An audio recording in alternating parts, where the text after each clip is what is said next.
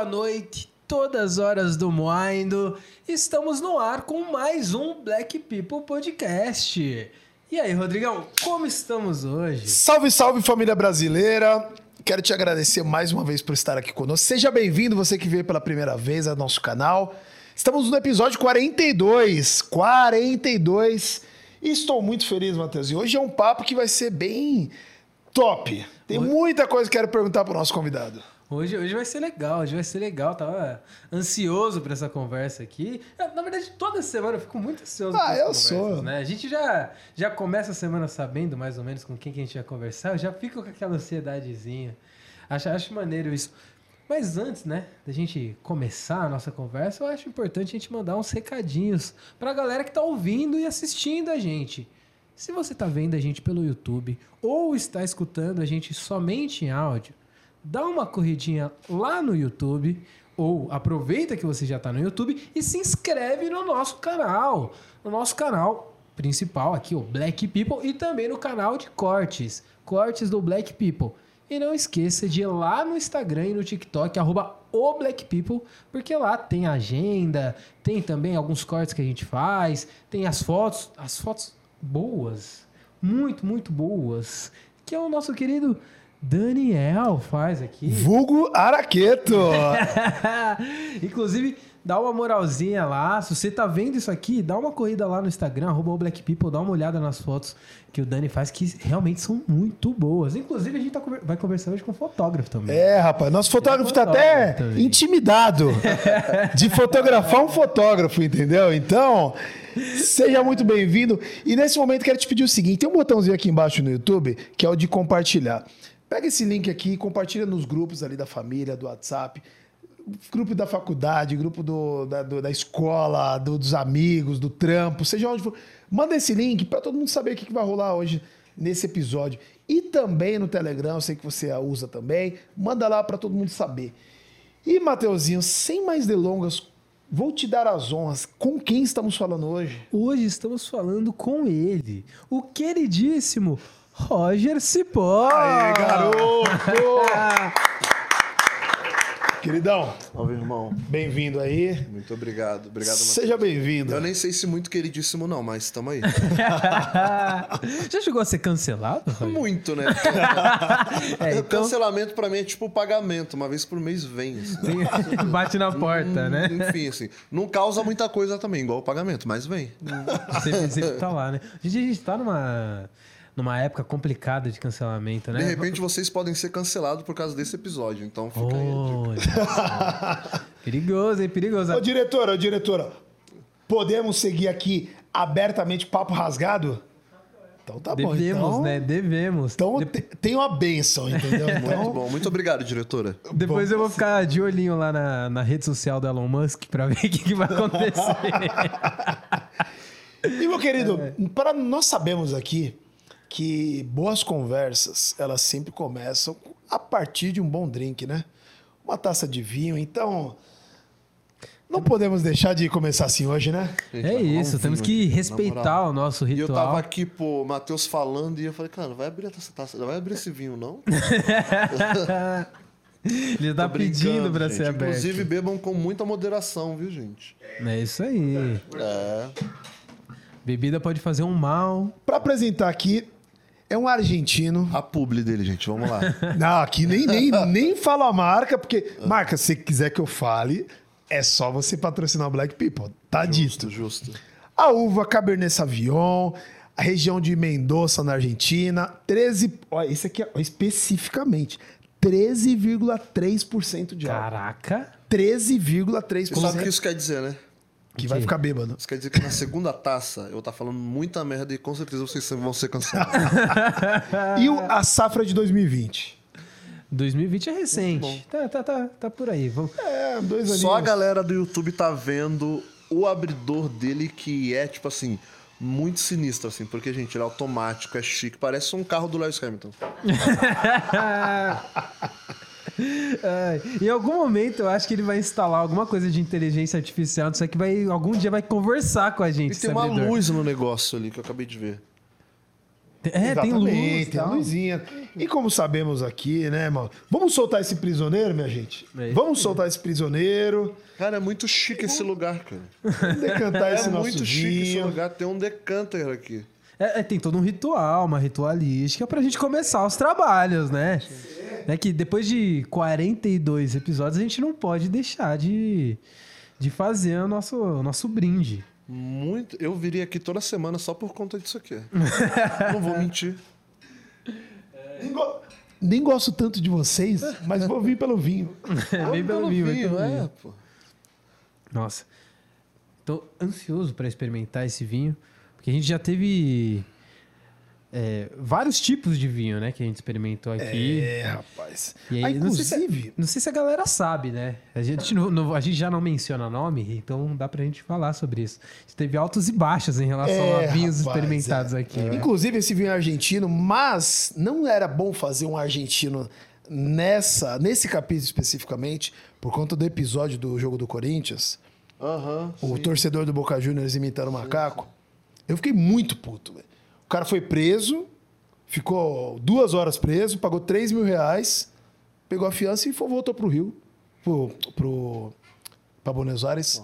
Você viu por que, né, que eles alegaram a fiança? Por quê? Falou que ele tava se coçando, ele não tava imitando Não, não, ah, não, ele não, tá se não, não, não. coçando? Falaram Com a que mão ele tava na se cabeça coçando. e a outra na cintura. Ele se coça assim.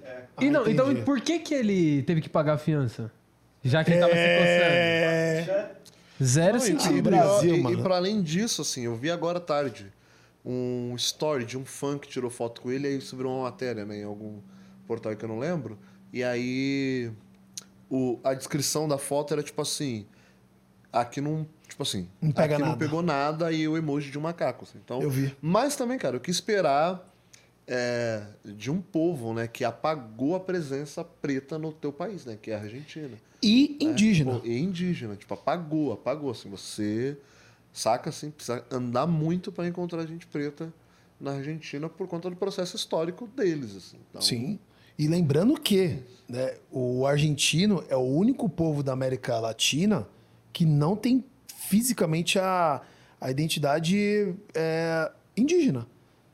São os únicos na Europa, na, na América, Nesse que momento, parece. por conta desse apagamento. Exatamente, é o único na América que realmente parece europeu.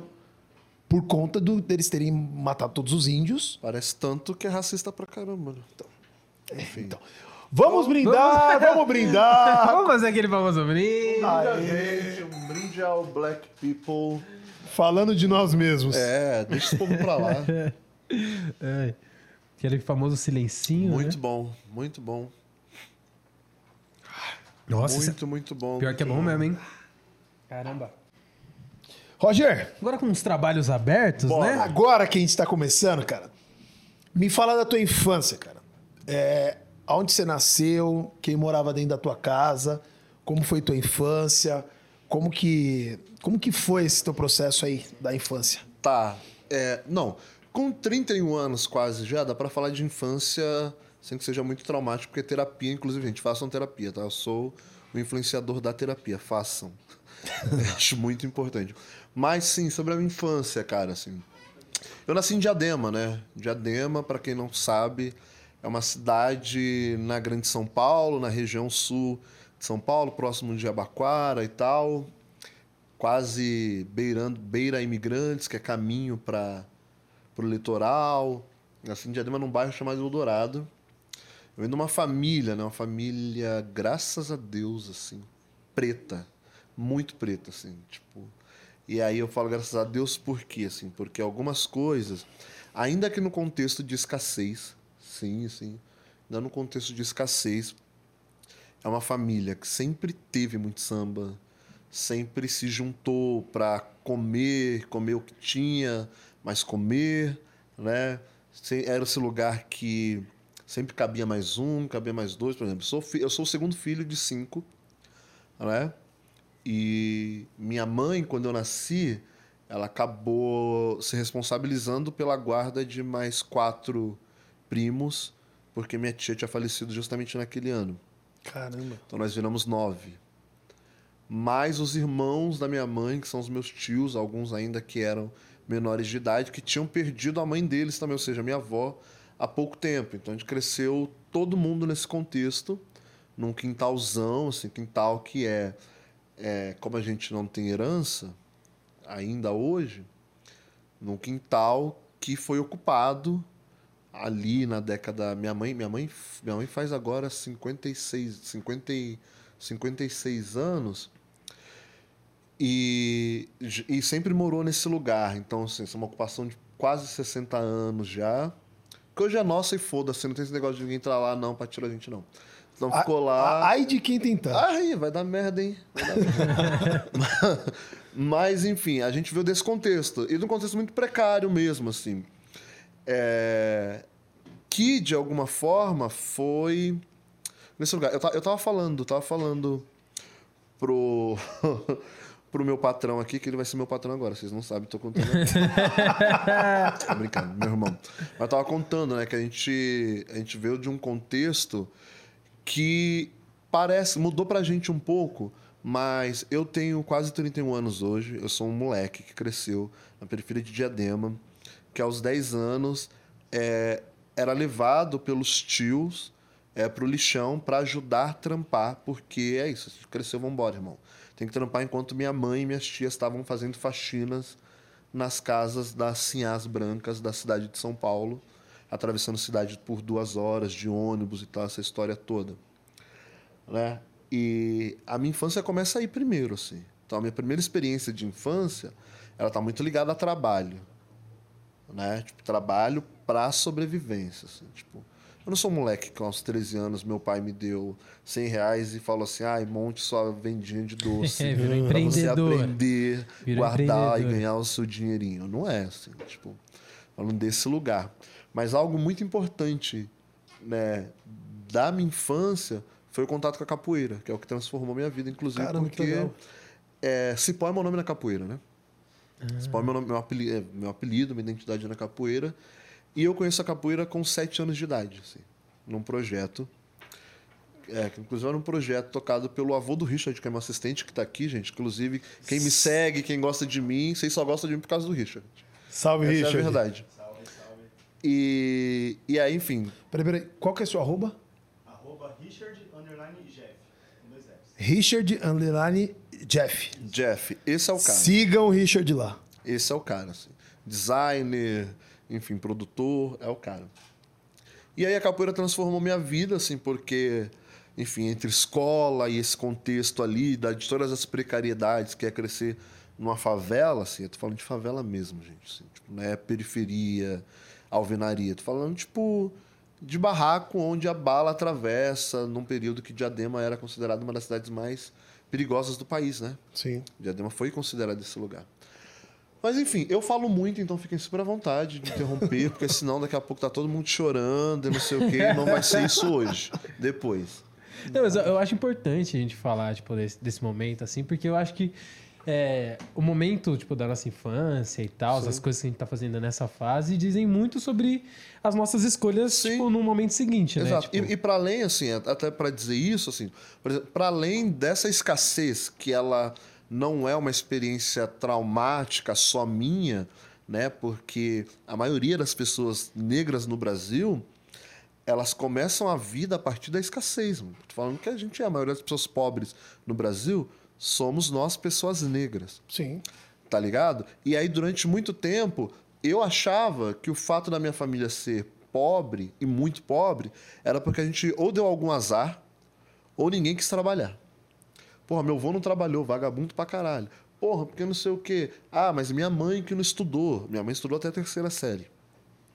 Minha mãe que não estudou e não sei o que, por isso que assim. E aí depois eu fui entender, estudando com alguma consciência racial, que nós fazemos parte né, de uma considerável parcela da sociedade que foi diretamente, tá ligado, violentado pelo racismo e pelo processo de escravização. Tá ligado? Nós nascemos num contexto de miséria, sim, né? Que de repente mudou um pouco para nós hoje, mas ainda é realidade de milhões de pessoas no Brasil. Porque o lixão da minha cidade, ele não existe hoje como ele existia há 20 anos atrás. Mas o lixão de Gramacho, que é na Baixada Fluminense no Rio de Janeiro, ele ainda é o maior do país, ele ainda tem muita gente preta trabalhando lá em 2022. Caramba. Tá ligado? Tem muita gente preta vivendo como eu vivia há 20 anos atrás. Tá ligado? E aí eu tô falando isso para entender que eu precisei, obviamente, de consciência racial, precisei de uma coisa para entender, tipo, que não foi uma escolha da minha família estar nesse lugar. Até porque, tipo, ninguém quer comer o que tá no lixo. Ninguém. Esse- Pô, acordei hoje aqui, vou ver o que tem na lata do lixo para comer, vou ver o que tem no lixão. Ninguém quer isso. Tá ligado? Mas existe um país ainda que foi estruturado pela escravização e que é mantido pelo racismo, que ainda produz esse tipo de experiência para muita gente. Sim. Essa consciência racial pra você vem em qual momento? Cara, ela chegou até que. Nunca é tarde, né? Mas ela chegou tarde, assim. Ela chegou porque eu tenho 31 anos hoje. Eu tô contando 31 já, tá, gente? Porque o sol entrou em touro, eu sou taurino, faço aniversário daqui a alguns dias, então já é 31. Que dia que é? Que dia que é? 13. Dia 13? Inclusive pra vingar umas paradas aí que vocês sabem do que eu tô falando. 13 de maio. Eu nasci no 13 de maio pra vingar uns bagulho aí que vocês sabem. E essa consciência chega. Eu, ela deveria ter chegado com a capoeira. Vai. Calma. Essa consciência crítica deveria ter chegado com a capoeira. Não chegou. Chegou uma consciência racial, uma consciência de quem eu sou, uma consciência, tipo, do que que meu povo. Você se viu como pessoa preta É, uma ali, né? identidade. Tá. Quer dizer, eu nunca me vi como uma pessoa preta ali na capoeira, porque eu sempre fui uma pessoa preta. Sim. E numa família, todo mundo majoritário. Hoje a galera deu uma clareada aí, nada contra também. nada contra também, mas assim. É. Gente, eu tenho sobrinhos brancos, eu amo eles, tá? Não tem nada a ver esse negócio. Mas- E eu comentei essa parada de se ver com pessoa preta, porque Sim. tem essa reflexão também de, tipo, eu vim de uma, uma família preta, só que, tipo, me entendi como preto, sei lá, em outros ambientes. Sim, né? é o que, é o que a Porque eu não me professora. via como uma pessoa é que a preta, eu me via como uma professora pessoa, né? É, que a professora Neuza Santos chama de tornar-se negro, né? Então, Sim. Ela tem uma discussão muito importante no trabalho dela sobre isso. Mas assim, eu sempre soube que eu era um cara preto. Né? Sempre soube porque minha família sempre, ainda com as suas dificuldades, sempre teve muito orgulho de ser quem é. E a gente se reconhecia, e a gente se via. Minha família é muito ligada aos bailes charme, muito ligado à escola de samba. Meu pai, meu pai é puxador de surdo até hoje, né?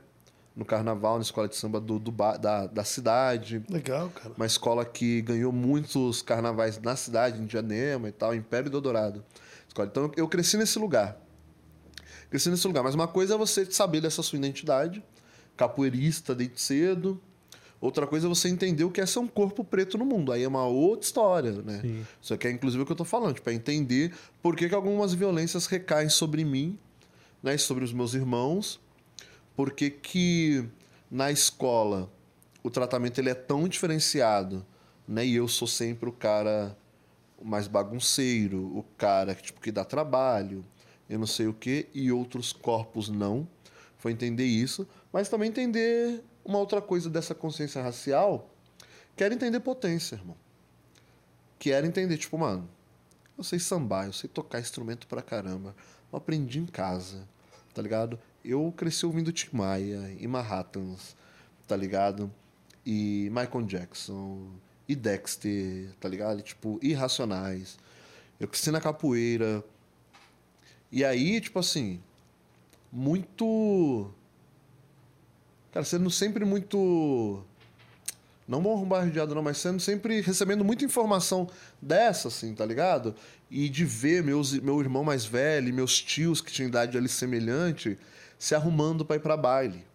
Isso Tá é- ligado? Tipo, os caras um fazendo a barba do outro, fazendo pezinho, alisando cabelo. E tem toda uma crítica sobre alisar cabelo, mas era tipo assim, naquele momento aqueles caras estavam se cuidando pra ir pro baile Sim. tá ligado? Tava levando calça na costureira pra abrir pizza, tá Pizza. ligado? Boca de sino, porra. O que eu já gastei de calça abrindo boca de Você usou pizza? Muito, irmão. Ah, achei. Muito. Pessoal não sabia, o pessoal aqui não sabia que era pizza. Ah, ele nem sabe a cara Eu dele. sei, eu sei. É aquele corte que tem na Só que tem dois né? capítulos pra trás aí. Ah, Cara, pizza eu usei muito, assim. Ó, eu lembro. Minha mãe ficava muito bolada. Ah, lógico, porque. Muito bolada. Sei lá, minha mãe comprava uma calça. Aham. Dava, sei lá, duas semanas. Mãe, tem como abrir aqui. Tinha aquela mais discreta, que era da canela pra baixo, você fazia só um- um- uma mini pizza. E aquela que começava aqui no joelho, que ela abria e ficava só o biquinho aqui da, Sim, sim, sim. da, da, da fazia- bota. É, Tinha uma que fazia tinha- só o brotinho aqui e a outra É, era extra brotinho. grande, né? E tinha umas que ela era vazada mesmo e a outra que você botava um tecido ainda de outra cor e tal. Isso, isso aí. Um bagulho, porra, muito. Jeans mãe- com tecido creme, Aham. ficava legal. Ficava Calça muito. preta com, com amarelo. Sim, sim, sim. Aí pô. botava uma botinha, aquela. Um cano, cano meio altinho aqui e tal. Ah, mano. É, cara, nessa Destruía época, muita por calça, exemplo, velho. a gente fazia isso e a gente não tinha idade pra entrar nos bailes e a gente ia pra porta do baile, assim. Um. E eu tô falando, tipo assim, 12 anos, 13 anos. É. Tá ligado? Que já era ali o final do, dessa história de baile black, charme e tal, naquele formato que tinha, né? Você é de 90? Então, eu sou de 91. 91. É. É, isso aí mesmo, É cara. bem a gente tá final, falando de. no- final, É, a gente tá falando de noven- Dinamite 98. É. Melhor CD de anos, todos anos os 2000 tempos. ali, 2001 no máximo, assim. Cara, minha esposa nasceu em 98, cara. Tamo ficando velho, velho. Eu não tô, se alguém tá. Cara, é. Puta, bem, bem, bem legal. Você citou a questão da, da escola de samba, né? É, vamos entrar já no, no enredo de carnaval, né, cara? Claro. Esse ano aí a, é, a gente teve. Porra, é, a Grande Rio, né? Que O Grande Rio foi a vencedora. Grande Rio foi a vencedora, cara. com- E eu ouvi, inclusive, um post seu falando que dos últimos anos foi o carnaval mais, mais macumbeiro que teve, né? E exatamente no sentido de. Essa vez o nome foi de Exu, que, que, que, que foi mais falado. E, e abertamente, cara, eu vejo que a galera tem muita dificuldade de falar ah, Exu, não sabe falar os nomes mesmo da, do, do candomblé, da, da Umbanda. É, O que, que, você, o que, que você viu nesse carnaval assim? O que, que você acha do que aconteceu? Cara, eu acho, assim, mesmo que esse carnaval. Quer dizer, eu acho algumas coisas, assim, sei lá, se der tempo a gente fala sobre. Primeiro que é, não tem muito pra onde correr se essa, se o, se o terreiro de candomblé é o que garantiu, é, são os espaços que garantiram que as escolas de samba pudessem existir. O samba, ele foi criado dentro dos terreiros de candomblé. O samba é do candomblé. O samba é da macumba. Não tem como fugir sobre isso. Não tem isso. É, um amigo, Pretinho da Serrinha, pô, um dos maiores músicos desse país, multiartista, tava comentando, por exemplo, ele comentarista do carnaval já há alguns anos, estava comentando os desfiles ruins, é, lembrando as pessoas que não sabem, mas é, o ritmo ali do samba é o agueré que se toca no terreiro. Vem dali, a caixa tá fazendo um agueré. E Pretinho lembrando isso para as pessoas, porque ó, esse ano os enredos eles estão passando muito pelo terreiro de Candomblé. Não só porque é interessante que se resgate, que se dê visibilidade para isso, que se promova essas tradições, mas pô, a gente concorda que o Candomblé por si só ele oferece tudo que uma escola de samba precisa, porque ele oferece cor, ele oferece movimento, ele oferece ele oferece argumento para que se escreva, para que se pesquise. Ele, o terreiro de Candomblé, ele por estar ligado inclusive com a história do Brasil, você consegue, enfim, contar o que o Brasil é a partir das experiências do terreiro. Por outro lado, as divindades, os orixás, Exu, os enquices, os voduns, né, porque tem as suas diferenças é, dentro dos cultos, eles são. Esqueci a palavra, assim. Tá, eles são. Vou fazer de novo. Mas os orixás, inquices e voduns são fonte inesgotável, assim, não só de saber, mas de estética, de dança, de repertório, tem tudo, assim. Então, cara, é muito rico um carnaval que se pauta no terreiro de candomblé. Porque você bota tudo na avenida, assim. Você fantasia todo mundo, você cria história. Agora, para mim, a grande crítica é. A minha crítica, na verdade, tá? Que é, é incrível. Eu sou um cara de terreiro de candomblé. Eu sou ogando uma tradição de candomblé. Eu acho foda ver orixá na avenida. Acho foda ver as pessoas cantando o nome das divindades do candomblé na avenida.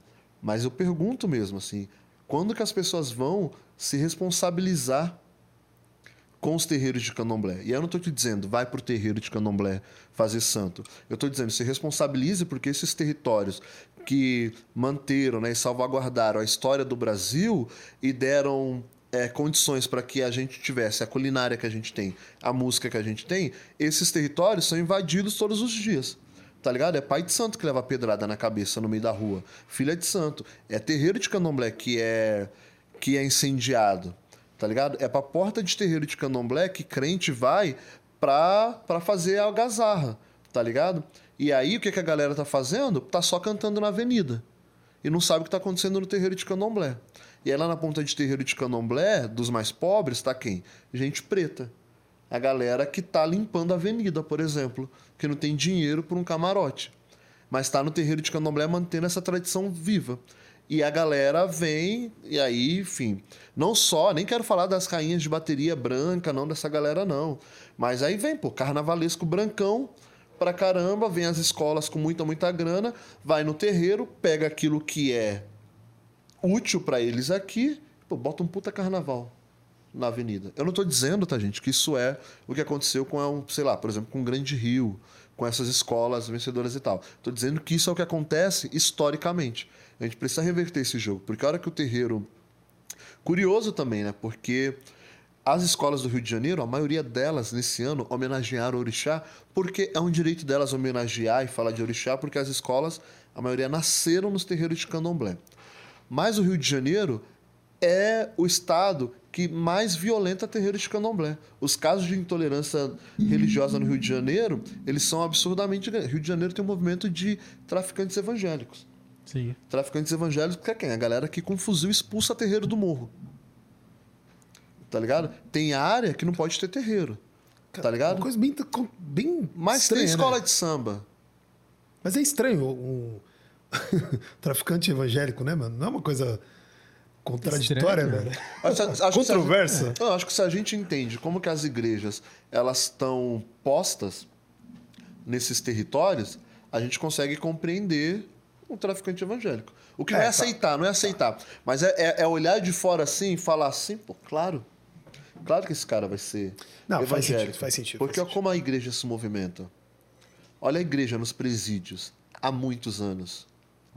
Tá? Eu algumas algumas tradições é, cristãs têm feito trabalhos importantes, por exemplo, nas favelas. Eu não vou dizer que não. Não posso dizer que não. Tem feito trabalhos importantes, algumas tradições, algum, algumas lideranças, né, que são exceções. Eu não estou falando que um Edir Macedo faz um trabalho é importante. Não, esse cara é. Posso nem falar isso, não vou falar isso não. Mas é, algumas dessas tradições têm feito, enfim, coisas importantes, algumas comunidades. Porque se você vai para uma igreja de favela, pô, tá minha tia, irmão. Tá minha tia, tá a sua tia, tá, tá essa galera, assim, não é milionário que tem canal de TV, que tá na igreja na favela. São essas pessoas. É, as igrejas passaram parte, por exemplo, da pandemia dando cesta básica. Tá ligado? E aí, pra mim, não importa se o cara é da igreja, o cara tá matando fome de gente preta, irmão. Tá ligado? A grande questão é, na outra ponta, o que, que tem na outra ponta? O que, que tem mais pra frente? Porque a igreja da favela tá aqui, mas o que, que tem aqui em cima? E o que, que tem aqui em cima? E quem é que, conven... e quem é que convenceu o traficante a ser evangélico? Tá ligado? Porque o problema nem é o traficante ser evangélico. Para mim, o problema é o traficante ser evangélico e botar o terreiro para fora do, da favela. Que o cara ele pode ser, pô, o que ele quiser. Ele só não pode, só não pode ter uma filosofia que usa esse cara e todo o aparato que ele tem para botar terreiro para fora de favela. Tá ligado? O problema tá aí. O problema tá aí. Porque o problema não é nem ele ser traficante, assim, inclusive. Dizer isso, porque traficante é o que mais tem em Brasília, né?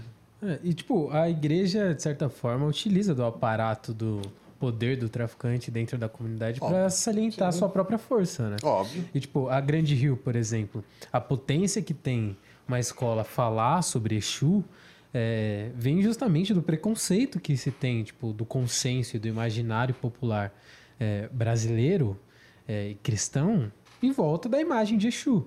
da correlação entre bem e mal e de como Exu tá numa correlação é, com, com a imagem que a, as religiões cristãs têm com um demônio, com um diabo e afins.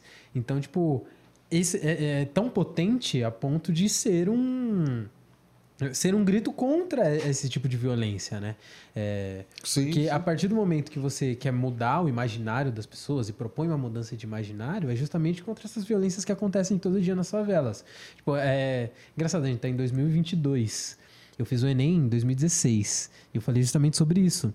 É, sei lá, tipo, daqui a pouco vai dar 10 anos, essa ainda é uma discussão que é algo que, tipo, as pessoas que, que só está entre as, as pessoas que sofrem dessa, dessa, dessa opressão, de certa forma. E é igual você falou, sobre a responsabilização so- com os terreiros de candomblé, com os terreiros de umbanda.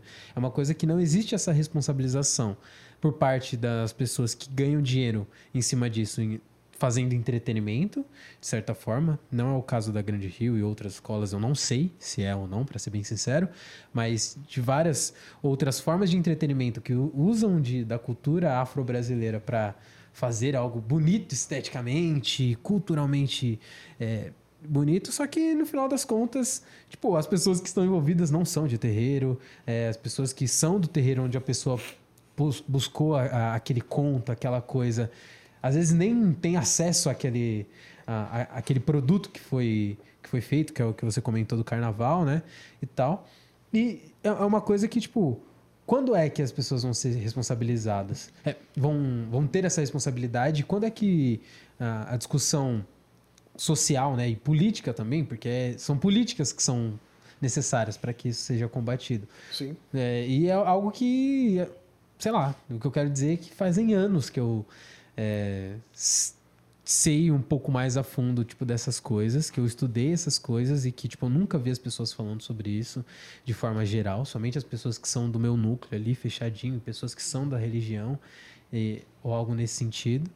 E que enquanto a gente não falar isso, né, enquanto a gente não, não discutir isso abertamente, conseguir ir mudando esse imaginário, propondo políticas, a gente vai sempre falar sobre como os terreiros estão sendo expulsos e vão continuar sendo expulsos, sabe? O que, que vocês acham? É, A, a igreja conseguiu vender uma imagem para a sociedade que o candomblé, a umbanda, a macumba é coisa do diabo, que as pessoas têm medo e você fala, por exemplo, é, a palavra encruzilhada, você fala com tudo. A gente sabe que vem de um histórico de quando o africano chegou no Brasil. ah, que religião você é? Não, não. Você vai ser católico. Ah, qual que é o seu nome? Ah, não. Você vai chamar João. É, Roubou-se isso, né? E, e começou-se a dizer que tudo que vinha do africano era endemonizado. É, e a, a comunidade negra, uma boa parte dela, comprou essa ideia. Então você teve um processo de conversão de homens, homens e mulheres pretas ao longo dos últimos séculos, que culminou exatamente de o negro achar o candomblé errado, a ponto dele mesmo começar a criticar é, e realmente comprar a ideia de que é do diabo. Mas- o que, que irmão, você acha dessa situação? Eu, eu acho que não é nem um processo de conversão, assim. Não, não teve isso. Porque a escravização, ela é muito mais sobre desumanização, assim. Você não está falando com homem e mulher negra. Você está falando com um escravo e com uma escrava. Sim. Isso é um objeto, porque alguém comprou. Alguém te comprou, então você não é gente. Então você não tem nem nome. Vai ter um nome aqui, mas você não tem nome. E você não tem religião. Até porque o candomblé é uma religião fundada no Brasil. Brasil, Ela Brasil. não é uma religião africana, assim. O candomblé foi fundado aqui. O que essas pessoas, meus ancestrais e ancestrais é, seus e suas, trouxeram foram a sua, a sua humanidade Isso. a sua humanidade, trouxeram aquelas coisas que, que construíram a sua identidade, a sua tradição, a sua língua, a sua forma de ver o mundo, sua cosmovisão. Trazer porque isso, hum, isso está no corpo, né? Está aqui, está na dança e tal. O que a escravização faz é sequestrar essa humanidade. assim. Destituir essas pessoas, porque é isso assim, você não é gente mais, você é um objeto. E se constrói assim uma sociedade pautada nisso. E isso durou por quase 400 anos.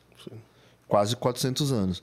Quase 400 anos de pessoas é, mas isso também não foi algo muito passivo, como, como se diz por aí. Ah, as pessoas, os escravos, os escravos, como as pessoas dizem, né? A gente tem dito escravizados e escravizadas, Exato. mas, né? O que as pessoas, o que a literatura racista desse país construiu depois para justificar essa história foi que os escravos e as escravas ficaram ali servindo. Tem uma coisa muito engraçada assim que eu vou abrir uma aspas aqui, tá? Rapidinho, posso? Que é sobre o termo que a, que a galera aí. Ah, vamos ressignificar termos racistas que as pessoas precisam parar de usar. Isso é muito comum na minha área na sua, que é publicidade, né? Ah, então, criado mudo. Criado mudo é um termo, as pessoas dizem, né? Criado sem nenhum embasamento teórico, inclusive, histórico e tal.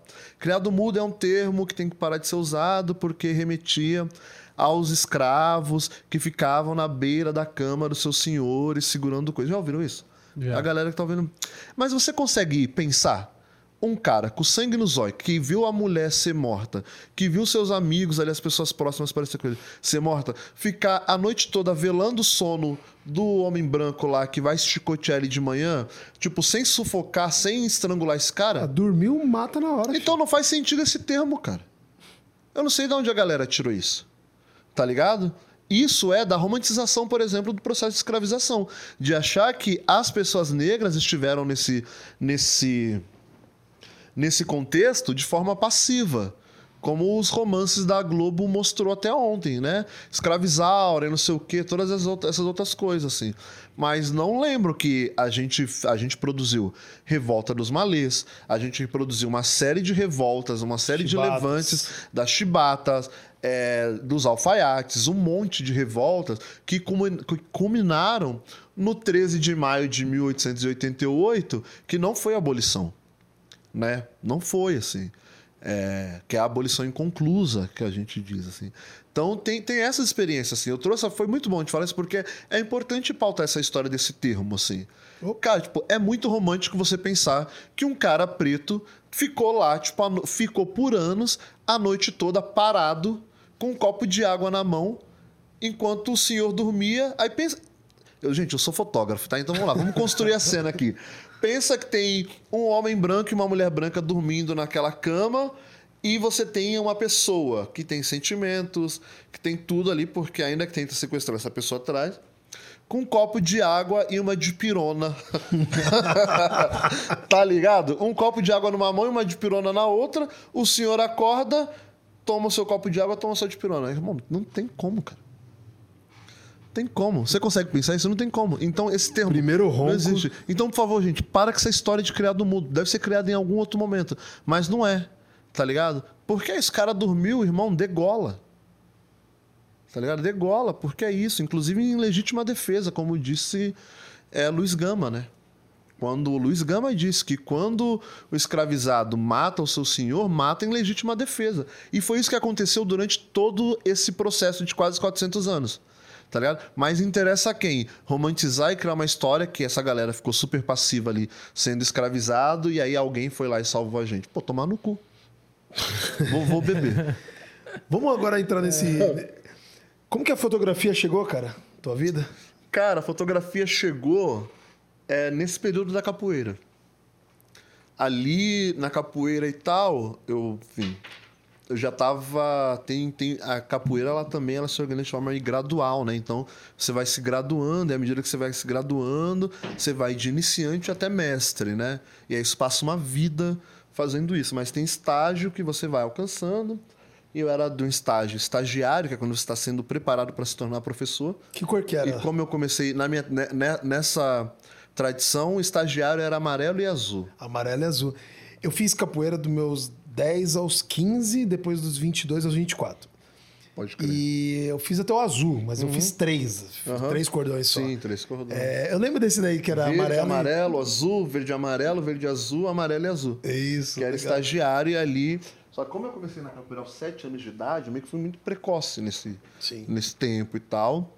Mas é isso, com 14 anos eu já era estagiário, já auxiliava meu mestre. Com 15 anos eu já estava dando aula. Que Tá ligado? Aí você pensa também a merda que é um moleque de 15 anos dando aula. Nossa. Depois a gente conversa sobre isso. Mas, assim, a capoeira permite que você vai aprendendo, assim, né? Era muito mais sobre ser ali assistido por alguém, ser formado, ser educado para se tornar um educador. E aí, nesse projeto, tinha, tinha uma galera ali documentando o projeto e tal, fotografando. E tem um cara que foi meu patrão durante muitos anos, inclusive, que é o avô do meu assistente, avô do Richard, que é um baita fotógrafo e que fotografava capoeira de forma, pô, muito maneira, assim. E eu comecei a observar a fotografia dele. E aí eu comecei, tipo, pô, deixa eu tentar fazer uma foto aí. Comecei a gostar, assim, comecei a me encantar pela capoeira, pela capoeira também, mas pela fotografia. E comecei, comecei. E aí eu fui num processo muito autodidata, assim. Então, quando a câmera estava ali sobrando, eu pegava e ia fotografando a capoeira e ali. E aí, só que a, fotografia chegou mesmo, assim, na minha vida, quando eu participei de um programa, assim, de formação de lideranças nesse projeto. E aí, por um processo de, enfim, entender aptidões, sim, a comunicação era algo que eu queria estudar. Então, eu comecei a ter contato com, com, com o mundo da comunicação. E aí eu conheci Tatiana Cardeal, que é uma baita fotógrafa também, inclusive, que foi me dando dicas e que foi me ensinando a fotografar. E aí dali, assim, pouco tempo depois ali, eu sempre fui de alguma forma muito autodidata também, assim, porque pegava informação e ia, ia estudar estudar. Legal. Quando eu fiz ali, tipo, 18, 19 anos, é, eu já estava trabalhando na, na comunicação desse projeto. Assim. Então, tipo, destaque um pouco da capoeira, fui trabalhar na comunicação desse projeto e consegui bolsa. Eu tinha prestado Enem para estudar comunicação social na época, mas tinha um amigo que a namorada dele trabalhava na escola São Paulo, que é uma baita que foi, ela acho que ela existe ainda, mas era uma escola de uma escola de arte em São Paulo e ele falou, cara, abriu um, vai abrir bolsa tipo assim, duas bolsas no curso de fotografia na Escola São Paulo. Falei com Daphne, com Daphne, que era a namorada dele na época. Ele falou, tipo, se você quiser eu te dou contato, você vai lá. Eu falei, pô, claro. Assim. Foi, aí ele me deu contato, aí eu mandei, tipo, material que eu já fotografava pra galera analisar, que era parte do processo. E aí eu passei. E aí quando eu passei pro curso de fotografia, eu olhei pra faculdade que eu tinha passado ali no vestibular e falei, firmeza deixa quieto isso aí. Fui estudar fotografia. E aí estudei dois anos de fotografia nessa escola. E aí eu entendi que a fotografia era algo que eu queria fazer também para além da capoeira como profissão. E a, capoeira, aí a fotografia entrou aí. Só que nesse momento eu estava me aproximando do terreiro de candomblé também. Eu não vim de uma família de candomblé, né? Assim, minha família, embora preta, embora do samba, tinha um distanciamento também é, com as tradições de matriz africana por conta disso que você falou, Sim. né? Há algum tempo atrás. E eu cheguei no candomblé pela capoeira, porque eu comecei, eu tinha uma família de alunos que eram candomblecistas, que ainda são, inclusive, e que sempre me convidava. Se, pô, vai lá na festa, em casa, tal, não sei o quê. E eu, eu era o cara, garoto, 17 anos e tal, cheio de certezas e tal, que eu vi uma pessoa de branco passando aqui, eu atravessava a rua, irmão. Atravessava a rua porque macumba, macumba Deus Esse me livre. nível, o Macumba, imaginário total tudo, construído. Tudo, tudo né? isso de informação que a gente recebeu e que a gente falou aqui. Sim. Tudo isso de informação. E aí depois eu entendo, né, de onde vem.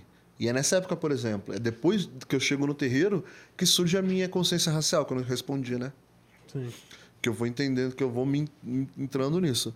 E aí essa família me chamava muito, e aí foi ficando muito chato, porque todo mundo ia e só eu não ia. E eu, e para além de ser muito chato, eu queria beijar a tia do menino, dos meus alunos.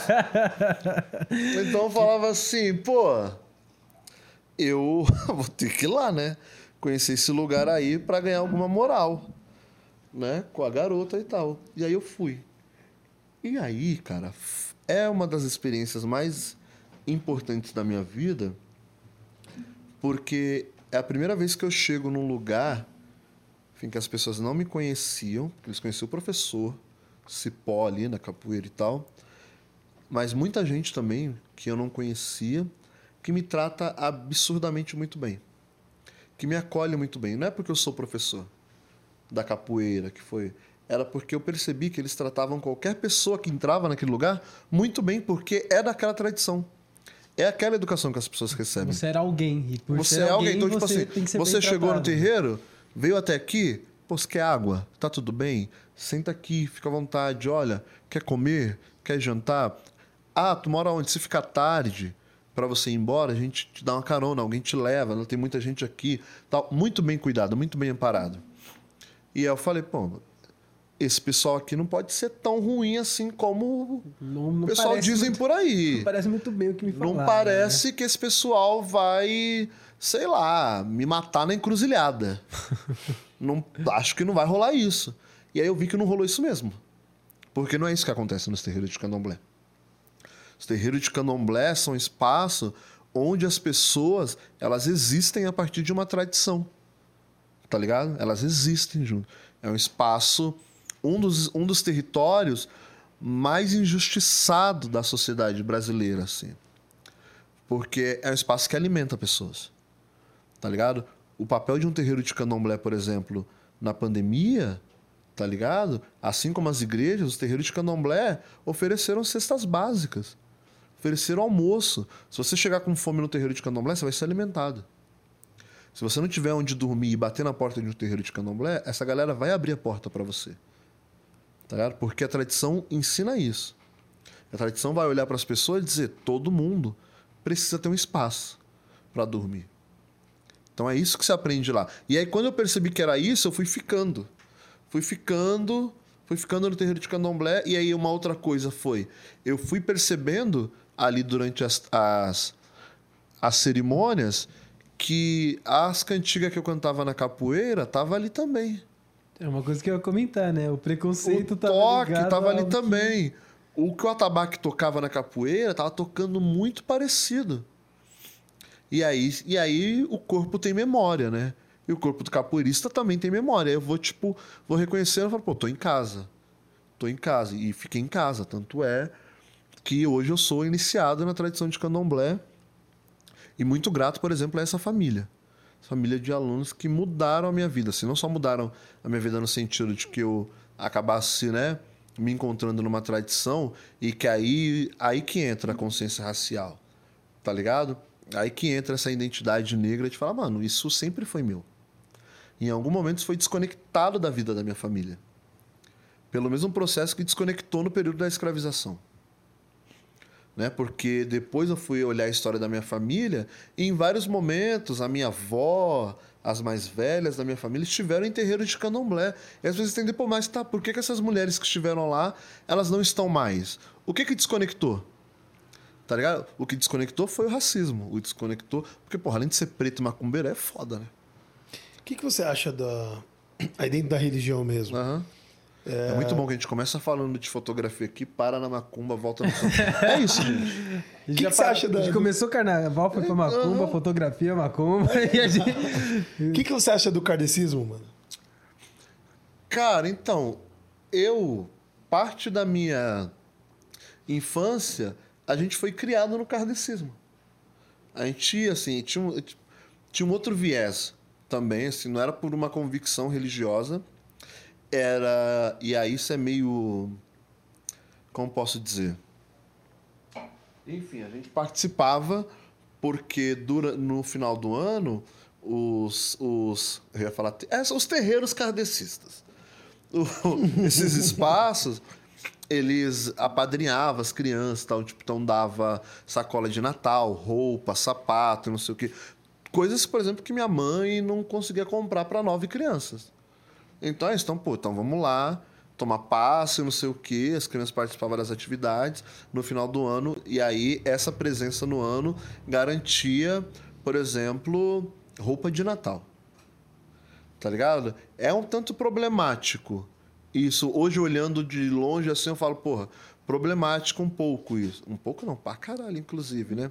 Mas Cara, era o que tinha naquele momento. Mas é interessante a gente olhar isso, como às vezes a, a, crença, a fé em determinadas coisas está ligada, às vezes, a um, uma parada de necessidades, às vezes não necessariamente mas é de que tá, escassez. mas é que tá. Mas nesse caso sim, né? Sim, sim, é, é num lugar de escassez, mas não é nem a fé que tá ligada a isso. Mas eu É digo- uma pra, é, é, é muito mais tipo assim. Porque, porra, por exemplo, eu tomava as passes lá e tal, pô, eu, ri- eu ria o ano inteiro, né? É, é um pouco ruim falar isso, mas eu ria da galera lá, tipo, Sim. Não, dando eu- passe, não sei o quê, mesa branca, blá blá. blá. Eu, eu respeito muito, mas eu ria. Porque eu era uma criança, cara, de 8 anos, assim. Mas olha, tipo, pô, pra eu ganhar uma sacola no final do ano, pô, eu tinha que passar o ano inteiro fazendo isso. Vagabundo não podia só ir lá e parar o carro na favela e dar a sacola pra galera, pô. É, Não podia. Mas eu comentei, tipo, dessa ligação de fé Sim. com, com, com essa parada, no sentido de que provavelmente sua mãe, os familiares mais velhos também frequentavam, e aí Sim. pode rolar, tipo, nesse processo de, beleza, vamos lá, porque Óbvio, no final rola. vai ter. É, uma hora você e começa aí, a uma hora acreditar. você começa a acreditar, começa a incorporar aquilo na sua vida de certa forma que você nem... E aí, aquele período de escassez passa em algum momento, você continua frequentando e às vezes você nem sabe de onde veio, de certa forma, e, e fica só a fé ali, de certa forma, né? Sim. Aqui não. Mas é, surge de algo bem problemático, Surge, mas por exemplo, por exemplo, hoje, assim. Cara, hoje não, mas tipo, ninguém da minha família, depois que as coisas melhoraram, voltaram para esse lugar, assim, para essa, pra essa tradição.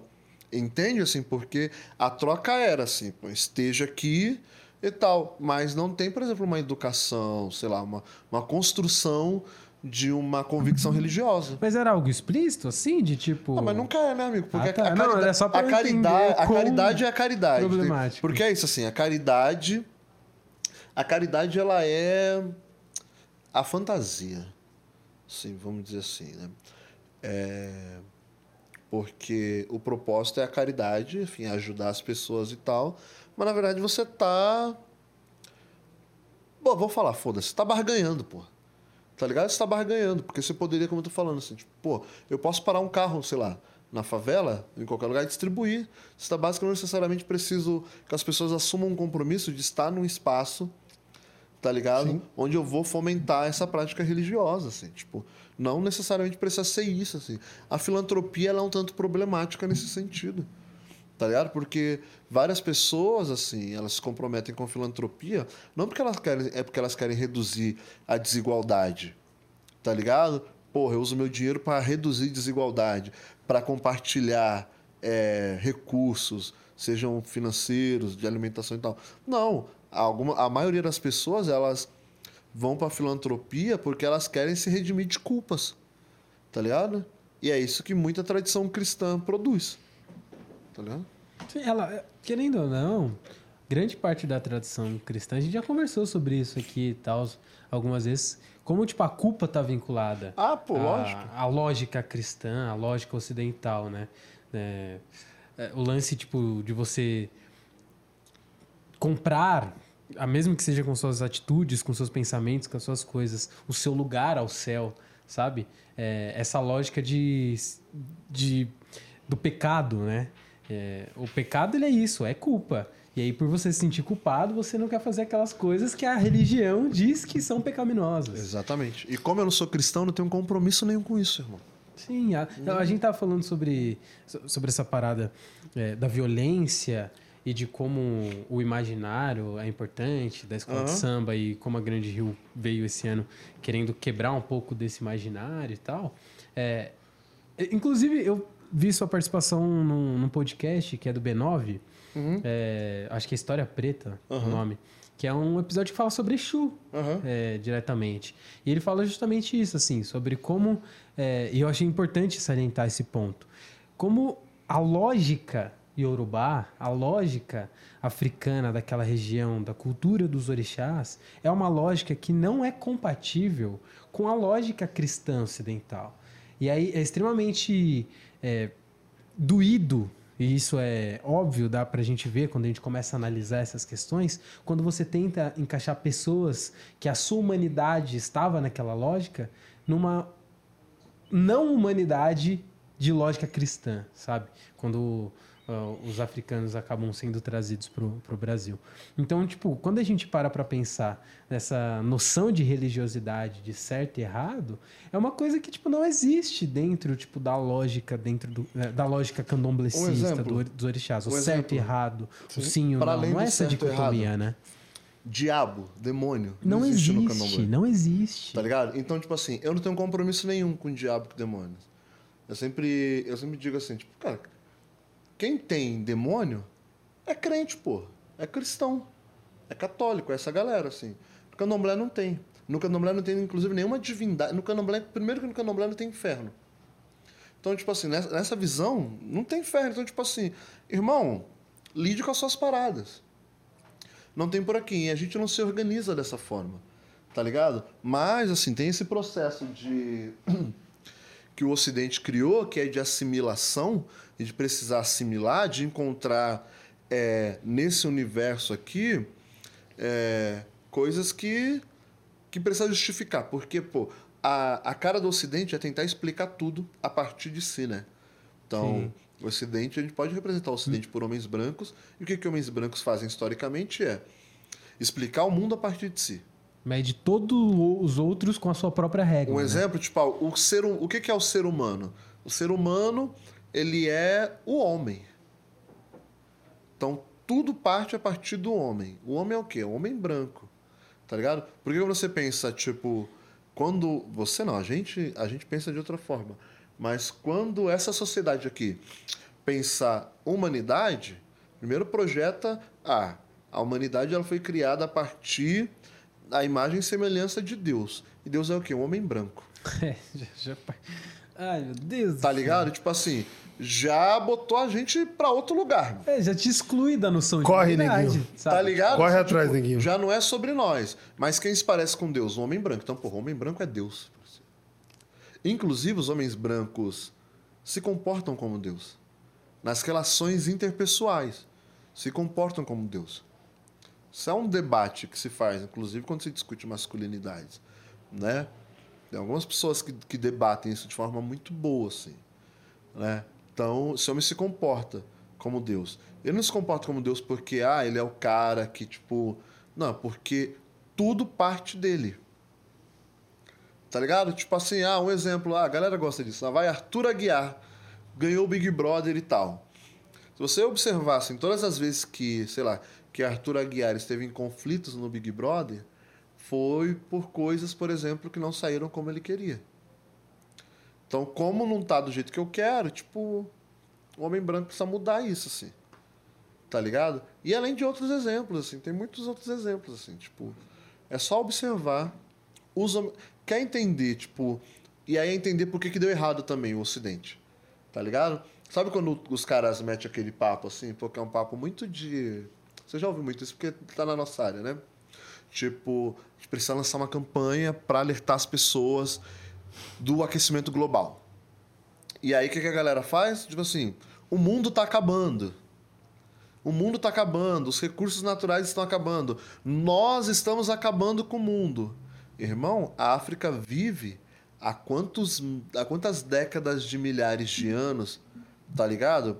Coexistindo com a natureza. Quanto tempo a humanidade sobrevive, tá ligado? Existindo, tipo, pô, tecnologia, Egito, tá ligado? Do outro lado, os Dogons, que já estavam estudando astronomia, tá ligado? Ifá, que é o princípio numérico da, da matemática, tá ligado? Da, da computação, na verdade. Quantas tradições já existiam. E aí, irmão, aí chega o homem branco, o homem branco, que é o suprassumo da humanidade, e acaba, acaba com os nossos recursos em 500 anos. Se a gente, se está faltando água, se, o, se as geleiras estão derretendo, se os vulcões estão entrando em erupção, se a gente tem coronavírus e todas essas irmão, tipo, isso é dar conta do homem branco, tá? Porque foi essa galera que foi invadir, foi estuprar, que foi violentar, que foi sequestrar, que foi intervir na natureza, porque o homem branco coloniz... o homem branco tem na, na sua construção de identidade a destruição. E eu não estou falando mal de homens brancos, eu estou apenas analisando como esse grupo se movimenta na história. Não sou eu que estou falando isso. Tipo, olha a história. Tipo, olha a movimentação desse grupo na história. Assim, tipo, parte da vai, vamos parte da história recente, vai 500 anos, colonização do Brasil. O que, que era o Brasil? O que, que a gente tem de. O que, que a gente tem, por exemplo, de floresta, de floresta amazônica hoje? A gente tem um presidente que botou fogo na Amazônia, cara. Vendeu a Amazônia, né? Tem tentado vender a Amazônia e botou fogo na outra parte. Tá ligado? A gente tem um presidente que bate palma pra, pra grileiro, pô, que mata a criança indígena, pô. E esse presidente é o quê? Homem branco, pô. Tá ligado? Isso é responsabilidade dos homens brancos. Tá ligado? Esses homens brancos que dizem que são nossos aliados e não sei o quê, que eles são antirracistas, que eles. Esses homens brancos, eles precisam. Esses que querem ser antirracistas, eles precisam enfrentar um Bolsonaro da vida. Eles precisam fazer frente. E não é enfrentar na disputa política, não. É, tipo, enfrentar no sentido, tipo, de projetos de sociedade, assim. Só que eles não vão porque no final é tudo homem branco, pô. Tá ligado? Eles vão continuar. Se passar o Bolsonaro, homem branco vai continuar sendo branco e não vai morrer. Tá ligado? Como não morreu no governo Lula e tal. Mas quem vai continuar morrendo? Homem preto como eu e você. Então, como esses caras nunca vão fazer por nós, a gente tem que botar fogo e fazer, cara. Vou beber meu vinho, hein? Ô, dentro disso, dentro disso. Então, já que você falou de política, o que, que você acha do Lula? Eu acho que o Lula precisa se definir como o homem branco que ele é. Ele tem que parar com essa história de que ele falou lá no, no Mano a Mano do Mano Brown que ele é de todas as cores. Ele não é, ele sabe disso, né? Mas a primeira coisa, assim, né? Mas eu acho o Lula até tipo ok, né? Assim, eu vou votar no Lula, tá, gente? Antes que comece a galera aí com graça e não sei o quê, eu vou votar no Lula, porque é o que tá aí. É, eu, eu realmente, assim, eu não sei, eu me preocupo. Me preocupo real. Porque, tipo, hoje, eu tava vendo agora, de dia, uma entrevista do Lula dizendo que o mundo tá muito chato. Ah, eu vi isso. Essa daí eu vou. Essa- o, Lula, o Lula disse. Eu falei, ué, gente. Não pode fazer mais piada de É o nordestino. Bolsonaro que tá falando? Porque parece. Tá ligado? Mas é o Lula dizendo que o mundo tá muito chato. Que não pode mais fazer piada de nordestino. Tem uma hora da fala dele que eu até achei que ele ia falar assim. É, porque não pode mais fazer piada com gente preta. Quase que ele falou isso, assim, que ele falou assim: ah, não pode fazer piada com outras pessoas, assim. Eu falei, quase que ele vai falar Uh. isso. Passou assim, né? Porque é isso, você pode fazer piada com o nordestino, pode fazer piada com qualquer pessoa, segundo ele. Mas eu entendo, é, consigo olhar e entender que isso é o Lula é, tentando se reeleger. Porque ele precisa do voto da galera que votou no Bolsonaro. E aí isso me preocupa. Você acha que isso é caralho. pensado? Ah, lógico. calculado? Cara, o Lógico. Lula, ele é, cara, uma das figuras e um- e uma das, vou chamar de inteligência mesmo política, mais sagaz que tem nesse país. Lula sabe fazer política, ele sempre soube. Ele é, ele é mestre, ele é doutor nisso, cara. Ele é a política, né? Vamos Tanto é, tanto é. Mas é isso, isso é uma política construída por homens brancos num, num jogo branco. E ainda que seja o Lula. é, o Lula não é mais. O Lula não é, cara, mais o sindicalista que ele era há 30 anos atrás. O Lula é um ex-presidente. Tá ligado? Quando ele faz uma piada dessa, ele tá lugar. pegando. Ele tá conversando, não com a gente. Ele não tá falando com a gente. Ele tá conversando Ele não com tá o eleitor do Bolsonaro. Ele não tá falando com, com a galera nordestina que tá cansada. Porque o que eu mais tenho é amigos é, e muita gente que eu conheço no Nordeste que tá cansada com a forma com que o Sudeste olha pro Nordeste.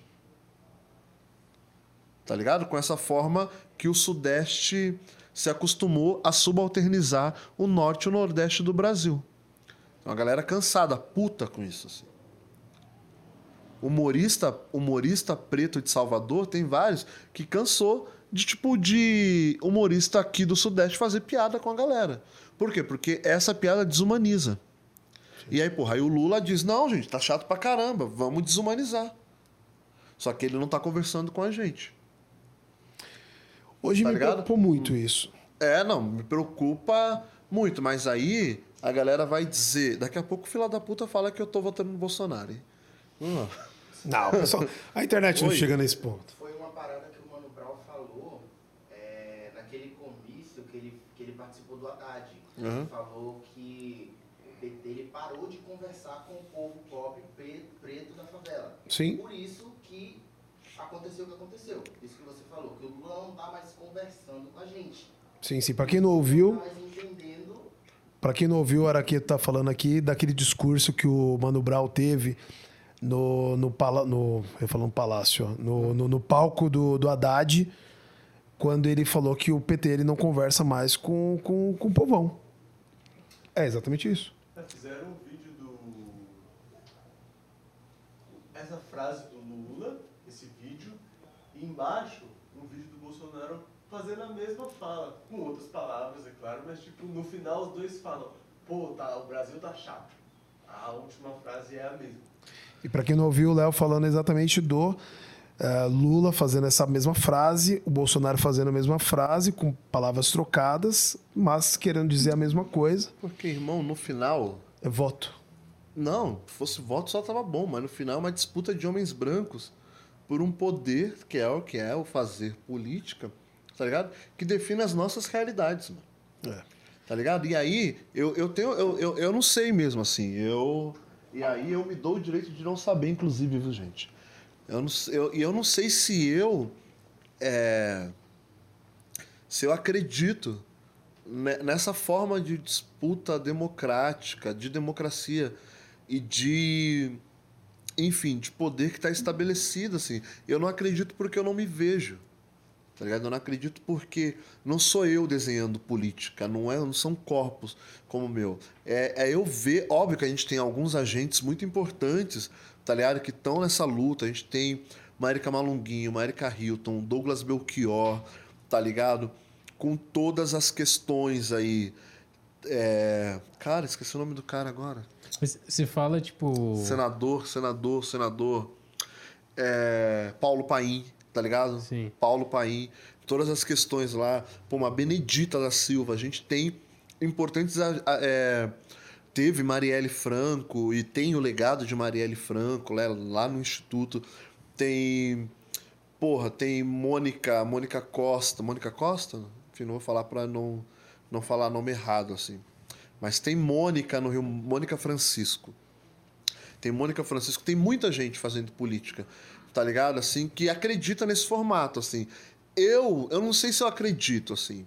Eu vou, eu voto, eu voto em gente preta. Até um tempo atrás, eu, eu priorizo, eu sempre vou voltar, eu sempre vou votar é, no, nos alinhamentos de esquerda, sempre vou votar. Mas eu não vou deixar de tecer crítica. ao- Se bem que não vai ouvir minhas críticas, obviamente, mas foda-se também. Vou continuar fazendo. Mas, e o que eu puder tensionar e falar, e é isso, não dá mais para um Lula em 2022, depois de tanta confiança, pô, porque a gente preta confia no Lula, cara. Depois de tanta confiança que a gente deu, ficar rindo, tá ligado? Ficar tipo.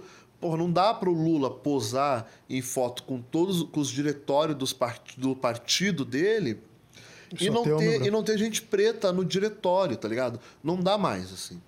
Porque é fácil pra caralho pra um Lula encher uma sala de influenciadores, jornalistas e comunicadores pretos e falar, ah, eu quero ouvir vocês.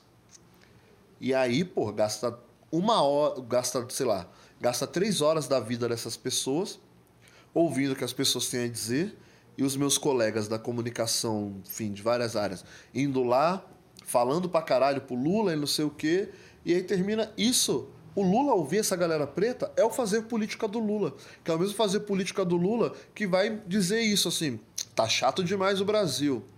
É o mesmo fazer política que vai ter um Alckmin, cara, que odeia professor, que bate em professor em São Paulo. Tá ligado? É como vice. Olha que distópico, assim, tipo, que, que Mas bizarro. Sabe, sabe que eu acho isso Que é isso? importante? Porque isso desmistifica o, a imagem do Lula como o salvador da pátria. É, e isso eu acho benéfico para a democracia, de certa forma. Porque o Lula não é esse cara. E a gente, querendo ou não, precisa se movimentar e está se movimentando para eleger o Lula novamente por uma necessidade maior. E que é escroto isso, né? É, é horrível, é horrível. Mas Porque, é o que eu- por- porque eleger o Lula não nos garante nada, assim. E- Exato. E, é muito bizarro isso. E eu vou votar no Lula. Eu vou votar no Lula, sim, mas eu quero dizer que não, não garante. Porque o racismo ainda é o que estrutura, por exemplo, a- é o que estrutura, inclusive, essa democracia, pô. Tá ligado? Eu gosto da coalizão negra por direito que diz que enquanto houver racismo, não haverá democracia. Porque, veja, há, há quanto tempo tem democracia no Brasil? Quando a democracia brasileira e o fazer político dessa forma enfrentou o racismo de forma institucional. Tá ligado? Quanto enfren- Quando enfrentar o racismo foi uma política do Estado brasileiro. Reduzir as desigualdades enfrentando o racismo. Não teve, cara, assim. Ah, mas o Lula tirou o Brasil da miséria, massa. Não fez mais que o trabalho dele, inclusive, hein? Tá ligado? Que é, pô, o trabalho do chefe de Estado, porra, é servir a nação. E servir a nação quer dizer reduzir as desigualdades. Servir a nação quer promover o bem-estar. Isso é a Constituição. Então é isso também. Não dá pra colocar esse cara no, no pódio dessa forma, no pedestal, e dizer, pô, esse é que salvou o Brasil. Ele fez um trabalho importantíssimo. Tá ligado? Porque, inclusive, porra, é. Bolsa Família foi o que salvou a minha família da miséria. E eu não tô sendo ingrato aqui porque, porra, eu não devo nada pra esse cara, porque ele fez o trabalho dele, que era importante. Porque se eu fosse presidente desse bagulho, eu ia fazer, tipo, isso pra mais. Porque é o que todo, o que todo mundo precisa fazer. Tá ligado? Só que se comprometer com enfrentar o racismo, porra, não. Tá ligado? Ah, e, pô, são partidos de esquerda. Cara, a esquerda, que nem é tão esquerda assim, por exemplo, o PT na Bahia, tá ligado?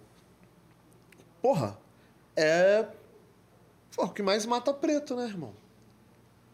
A gente pensar assim, tá ligado? Então, Como assim? a polícia do a polícia do Rui Costa, né, que é a polícia da Bahia, que é, que é uma das polícias que mais mata, que mais mata no país. E mais mata quem? Preto, pô. Tá ligado? Isso é uma crítica, pô, que os movimentos negros fazem à, à esquerda no geral há algum tempo já. Tá ligado? Isso não é jogar contra, porque toda vez que você critica que você critica partidos de esquerda, e eu quero deixar muito claro assim, criticar partidos de esquerda não é criticar o campo político de esquerda. Porque no campo político de esquerda tem uma série de movimentos sociais que não são partidos políticos Sim. tá ligado? E que agem, tipo, como tipo, a esquerda deveria agir. Mas, é, nesses territórios, não. Tá ligado? E isso é mais problemático, assim. Porque, por exemplo, quem botou o PP, quem botou o exército para invadir as favelas no Rio de Janeiro, foi o governo Dilma, né, pô? É no governo Dilma que, que o exército entra para entra as favelas do Rio de Janeiro. E olha a desgraça que o exército fez nas favelas do Rio de Janeiro. Existe uma falsa ilusão. é, E eu votei as- na Dilma também. hein? E acho que foi golpe mesmo. Não, mas isso foi. E foi mesmo, mas foi mesmo. sabe. Mas. É, um, um- problema que eu acho que existe é essa ilusão de que a esquerda é representativa do povo preto. É, e, e a direita não é. Isso a gente sabe. Mas que a esquerda é, é a solução do povo preto. Não é.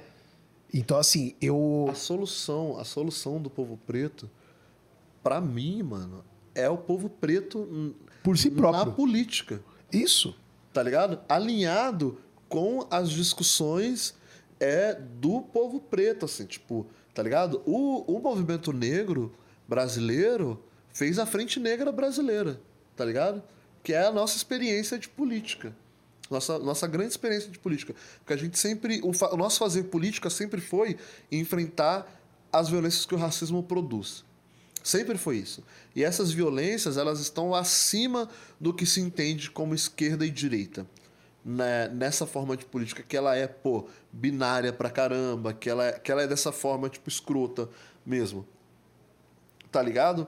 E essa forma de política enquanto partidos, né? É importante dizer isso. Mas a nossa a solução e a solução do Brasil, porque o Brasil ele é preto, ele é majoritariamente preto. Então a solução do Brasil, ela tá no fazer político preto. Tá ligado? Com aquilo que os movimentos negros estão reivindicando. O movimento negro e o, movi e o movimento, tá ligado? Dos trabalhadores brasileiros. E os trabalhadores brasileiros, eles não são os partidos políticos somente. Sim. Por exemplo, Marina Silva. Tem uma questão que eu vejo, é, que aí a gente está falando de eloquência, a gente está falando sobre é, barulho. É, a Marina Silva não é uma mina de marketing pessoal. Ela não tem um marketing pessoal. Então, assim, ela, ela é uma pessoa que eu, eu não, nunca fui a fundo para saber se ela é uma mulher honesta, mas eu sei que ela é uma mulher batalha, batalhadora, de onde ela veio, enfim, tem toda uma questão. É, só que tem um detalhe. Eu, eu vi a galera preta também é, imitando é, o jeitinho dela, a roupa, é, o cabelão preso, é, falta de maquiagem. Eu, vi a galera também é, comparando todas as, questões. Só que um problema que eu vejo na nossa socie- sociedade que são que, são que as classes não se autorrepresentam. Então, a- as mulheres não votaram na Marina. É, o- o- os negros não votaram na Marina. É, e, e- eu sempre vejo o, o negro colocando o branco como seu salvador. Então, alguns negros em 2018 falaram: é, ah, precisa de alternância de poder. Eu vi muita gente preta falando: não, vamos, o Lula é ladrão, então eu vou apostar num novo que é o Bolsonaro. Aí agora vamos colocar nossa esperança no Lula. É, eu, eu- eu sempre vejo essa terceirização que o povo preto faz para se autorrepresentar. Então sempre coloca na, na salvação. Como que é o nome do candidato é, que é negro para presidente do Brasil esse ano? É Leonardo. Leonardo? É da, o candidato da UP. Esqueci. Sempre... Leonardo Péricles. Péricles, isso. Leonardo Péricles. A gente estava conversando esses dias sobre isso. É, eu não acho que a comunidade preta vai votar no cara e nem vai ver o cara como sua solução. é, e nem acho que a comunidade preta vai cogitar levar esse cara para o segundo turno. E. Ah, 2022, beleza, a galera apostou no Lula. Nem se for em 2026 para bater de frente com o Lula. É capaz, se o Lula ganhar em 2026, ele se reeleger. Entendeu? Então, assim, eu sempre vejo essa terceirização nossa de o nosso nunca é suficiente. Isso eu não vejo para governador. Quando foi a última vez que a gente viu um candidato a governador? É, Se eu não me engano, Orlando Silva teve o, o- como, como, como candidato. Eu postei no meu LinkedIn, no, no meu Instagram na época. Pessoal, você vai votar no Orlando Silva? Tipo, sei lá, 99% falou não. Sabe? E veio aquela questão. Ah, mas ele foi ministro do, do Lula na época do. é, ministro do esporte na época do Lula tal. Ah, tem uma cogitação dele ter tido um desvio, que não sei o quê, babá. E, e- e nada era provado. Era sempre um negócio de que ah, há uma suspeita de. Então a gente sempre espera o negro perfeito ou a gente continua com o branco. Essa visão, você acha que é uma visão da rua? Você acha que a galera pensa assim? Ou é um pensamento crítico meu? Cara, acho que é um pensamento crítico seu que faz sentido para alguns grupos, assim. De repente, pro grupo que a gente está inserido, sei lá, por exemplo, que é a nossa rede social. Pode ser isso assim. Mas eu também concordo com você no aspecto que. Não é, não é não necessariamente concordar, mas é, é entender, por exemplo, na tua fala, que a gente tem, assim, é evidente. É, primeiro, que é uma, uma falta de consciência racial em muita gente. Muita gente, sim, muita gente. Tá ligado? A gente também tá falando de um país, sei lá, a gente, a gente discute muito em rede social. Mas a gente tá falando de um país que milhões de pessoas não têm acesso à internet. Isso é. Já bota a discussão em outro lugar. Então, o que é verdade aqui na internet já não é verdade para milhões de pessoas. Sim. maioria de pessoas pretas, assim, certo? A gente tá falando de uma galera que tá aqui na internet, que tem muita gente que não tem consciência racial mesmo. Tá ligado? E a gente tá falando também de uma, de uma outra parcela que de repente não vai acreditar no candidato. Porque, por exemplo, pessoas pretas, a gente vai demorar muito. Eu não sei se eu quero criar um Lula preto. Até porque o Lula é branco. tá ligado? Tipo, não sei se eu quero criar um Lula preto. Porque o Lula tem várias questões. Mas se esse é o, se esse é o modelo de fazer política vigente, a gente precisa conversar e é conversar muito e agir muito para compreender por que, que as pessoas negras, nesse formato de política, elas não chegam nesses lugares. Não é porque ninguém quer votar no Orlando Silva. Não é, não é só porque, tipo, porque chega num lugar, cara, que é é mais complexo, eu acho, assim, porque as pessoas negras, primeiro que elas são boicotadas nos partidos políticos.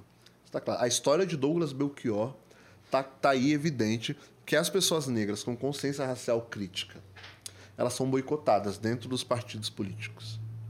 Muito. Então elas não chegam. Os partidos políticos não investem nessas pessoas. Eu não conheço Douglas Belchior. Então, tá vendo? Isso é um grave erro. E não é um erro seu. É um erro da nossa educação. Porque Douglas Belchior é um dos maiores agentes políticos desse país. E que foi, e que é, foi candidato a cargos públicos pelo menos quatro vezes em São Paulo. Douglas foi candidato a vereador, foi candidato a deputado estadual, candidato a deputado federal. Tá ligado? Douglas é o cara por trás da Uneafro. Sim. Sabe os cursinhos populares? Douglas é o cara que fundou a Uneafro. Tá ligado? Douglas é o cara por trás da coalizão negra por direito. E é um erro nosso, assim, da nossa, da, da nossa comunidade, da, da nossa sociedade, que não é só você que não conhece Douglas Belchior. Tem milhões de pessoas que não conhecem Douglas Belchior. Porque, inclusive, o partido do Douglas Belchior, o antigo partido do Douglas Belchior, que era o PSOL, o PSOL faz questão que todo mundo conheça o Freixo. Não faz? Todo mundo sabe quem é o Freixo. Que é do mesmo partido. E que é tão relevante politicamente quanto. Era, ligado? né? Agora o Freixo tá no PSB, né? É, agora Mudou. não dá mais, mas tipo assim, eles estavam no mesmo Sim. partido na mesma época. Então, cara, é muito complexo, assim. É muito complexo. E, e aí, pra mim, a responsabilidade, o problema, na verdade, ele tá na estrutura da sociedade. Porque o meu amigo, o seu amigo que fala, não vou votar no Douglas Belchior, por exemplo, ele é um cara só. irmão. E ele também ele é impactado por tudo que, essas, que, essa, que essa estrutura produz. E aí, e aí, quando eu não concordo contigo, é que a gente acaba por responsabilizar essas pessoas. E não responsabilizar a estrutura social que precisa ser movimentada, chacoalhada e mudada com muita, com muita pressa, assim. Porque a pessoa ela não acorda e fala, pô, não vou votar no Mumu porque eu não curto ele. Existe todo um processo de deseducação que convence a não votar em você. Sim. E não vai votar no candidato preto só porque ele é preto. Tá ligado? Só porque ele é preto, assim, tipo, não vá. E que na verdade poderia ser, porque, pô, o cara é um vacilão. Depois a gente conversa com ele. Mas eu preciso minimamente, tipo, garantir que algumas dessas pessoas chegam. É, tem- Porque ele não é um Sérgio Camargo também. Sim. Eu, eu, Ele eu é só um concordo. vacilão, é um otário. Celso Pita. Então, o Celso Peter ele já ganhou porque ele, ele vem de um apadrinhado também, né? Ele, ele teve uma campanha, Paulo Maluf na. A gente tá falando 92, que o 92 que o E o que foi o Peter ganhou. Pita também, né, cara? Tem isso também, né? Sim. O Peter ele vinha de uma época que assim, o, o Maluf ele foi, foi governador. Depois parece que ele foi prefeito da cidade de São Paulo. E quando ele terminou o mandato dele, ele falou: votem no, no Pita, se ele não for um bom prefeito, nunca mais votem em mim e tal. Ele, e o Maluf ele tava muito em alta. Construiu já com o Pêssego, um viaduto pra caramba em São Paulo e tal. Ele, ele tinha um nome muito forte, o Maluf. Sim, sim. E Ainda ele, tem, né? ele apadrinhou o, o Pita e falou. E, e tinha tudo, tinha tudo para dar certo. Era o único candidato preto do- de todas as esferas, é, apadrinhado pelo cara que tinha um nome forte. É, ele ganhou, enfim, teve todas as suas questões, mas também tem esse lance do apadrinhamento político, né? Então, a- o, o famoso tapinha nas costas aqui, que ele, ele também ajuda muito. É, eu concordo com o que você está dizendo, e assim como o Black People, a gente tem esse slogan de falando de nós mesmos, é, é- é exatamente a minha provocação no sentido de tá errado, entendo, é isso, é, mas também não fazermos nada também não, ajuda, não nos ajuda. É, é- é que eu acho que a gente E- tá fazendo muita coisa. Isso, né? e aí eu concluo exatamente disso. É, é isso. A gente tem uma galera aça que não tem internet. É, aí tem aquela sobrinha de 18 anos que vai votar, que vai ter que ser a jesuíta da, da família, de convencer todo mundo, e ela talvez vai ouvir da, da avó, da tia, ah, larga esse besta. O fulano, 10 anos atrás, deu uma cesta básica pra gente, larga ser besta. Então, tem uma questão de de um, de um apego daquele lance. Ninguém nunca me deu nada. Esse cara me deu. Pra É, você acho- substituir isso é muito difícil. Eu, eu concordo em partes, assim, também, porque eu também... Eu, eu tenho falado muito de outros fazeres políticos que já são realidades, assim. Sabe? Quando a gente elege uma Érica Malunguinho em São Paulo, uma Érica Hilton, Mônica Francisco no Rio de Janeiro, e Douglas Belchior continua fazendo política. Leci Brandão, Opa. saca? Tipo, Leci Brandão no terceiro mandato. São Paulo, isso é foda. É, e que fazem política sem barganhar. Tá ligado? Fazem política é, fazendo com que as pessoas compreendam a importância disso. A gente tem muitas experiências dessa. que elas precisam ser potencializadas. Isso. Precisam ser potencializadas, assim. E elas só serão potencializadas se a gente tiver nas nossas comunidades conversando com as pessoas, assim. E aí, quando, por exemplo, o Mano Brown fala que a esquerda se distanciou da base, ele está falando da esquerda partidária, assim. Da esquerda part- partidária que deixou de conversar, assim. E não é só o Mano e não é só a esquerda partidária que deixou de conversar, não é só o Haddad o Lula que deixou de conversar, não. Tipo assim, é o cara preto também que foi para a universidade, e aí quando chegou em casa, estudou, estudou, estudou, quando chegou em casa, assim, pô, ah, meu avô vai votar no Bolsonaro. Ah, meu avô é mau vacilão. Vou falar, parei de falar com meu avô, parei de falar com meu tio, com meu padrinho, com parou de trocar ideia. Porque o cara decidiu que ia votar no Bolsonaro. Mas esse cara ele também foi convencido. E aí o nosso trabalho, que era tipo reverter, porque a galera foi deixar para virar voto um dia antes, né, do segundo turno. Uma semana antes. Foi deixar para virar voto ali, mas rompeu. Quantas pessoas a gente conhece que rompeu?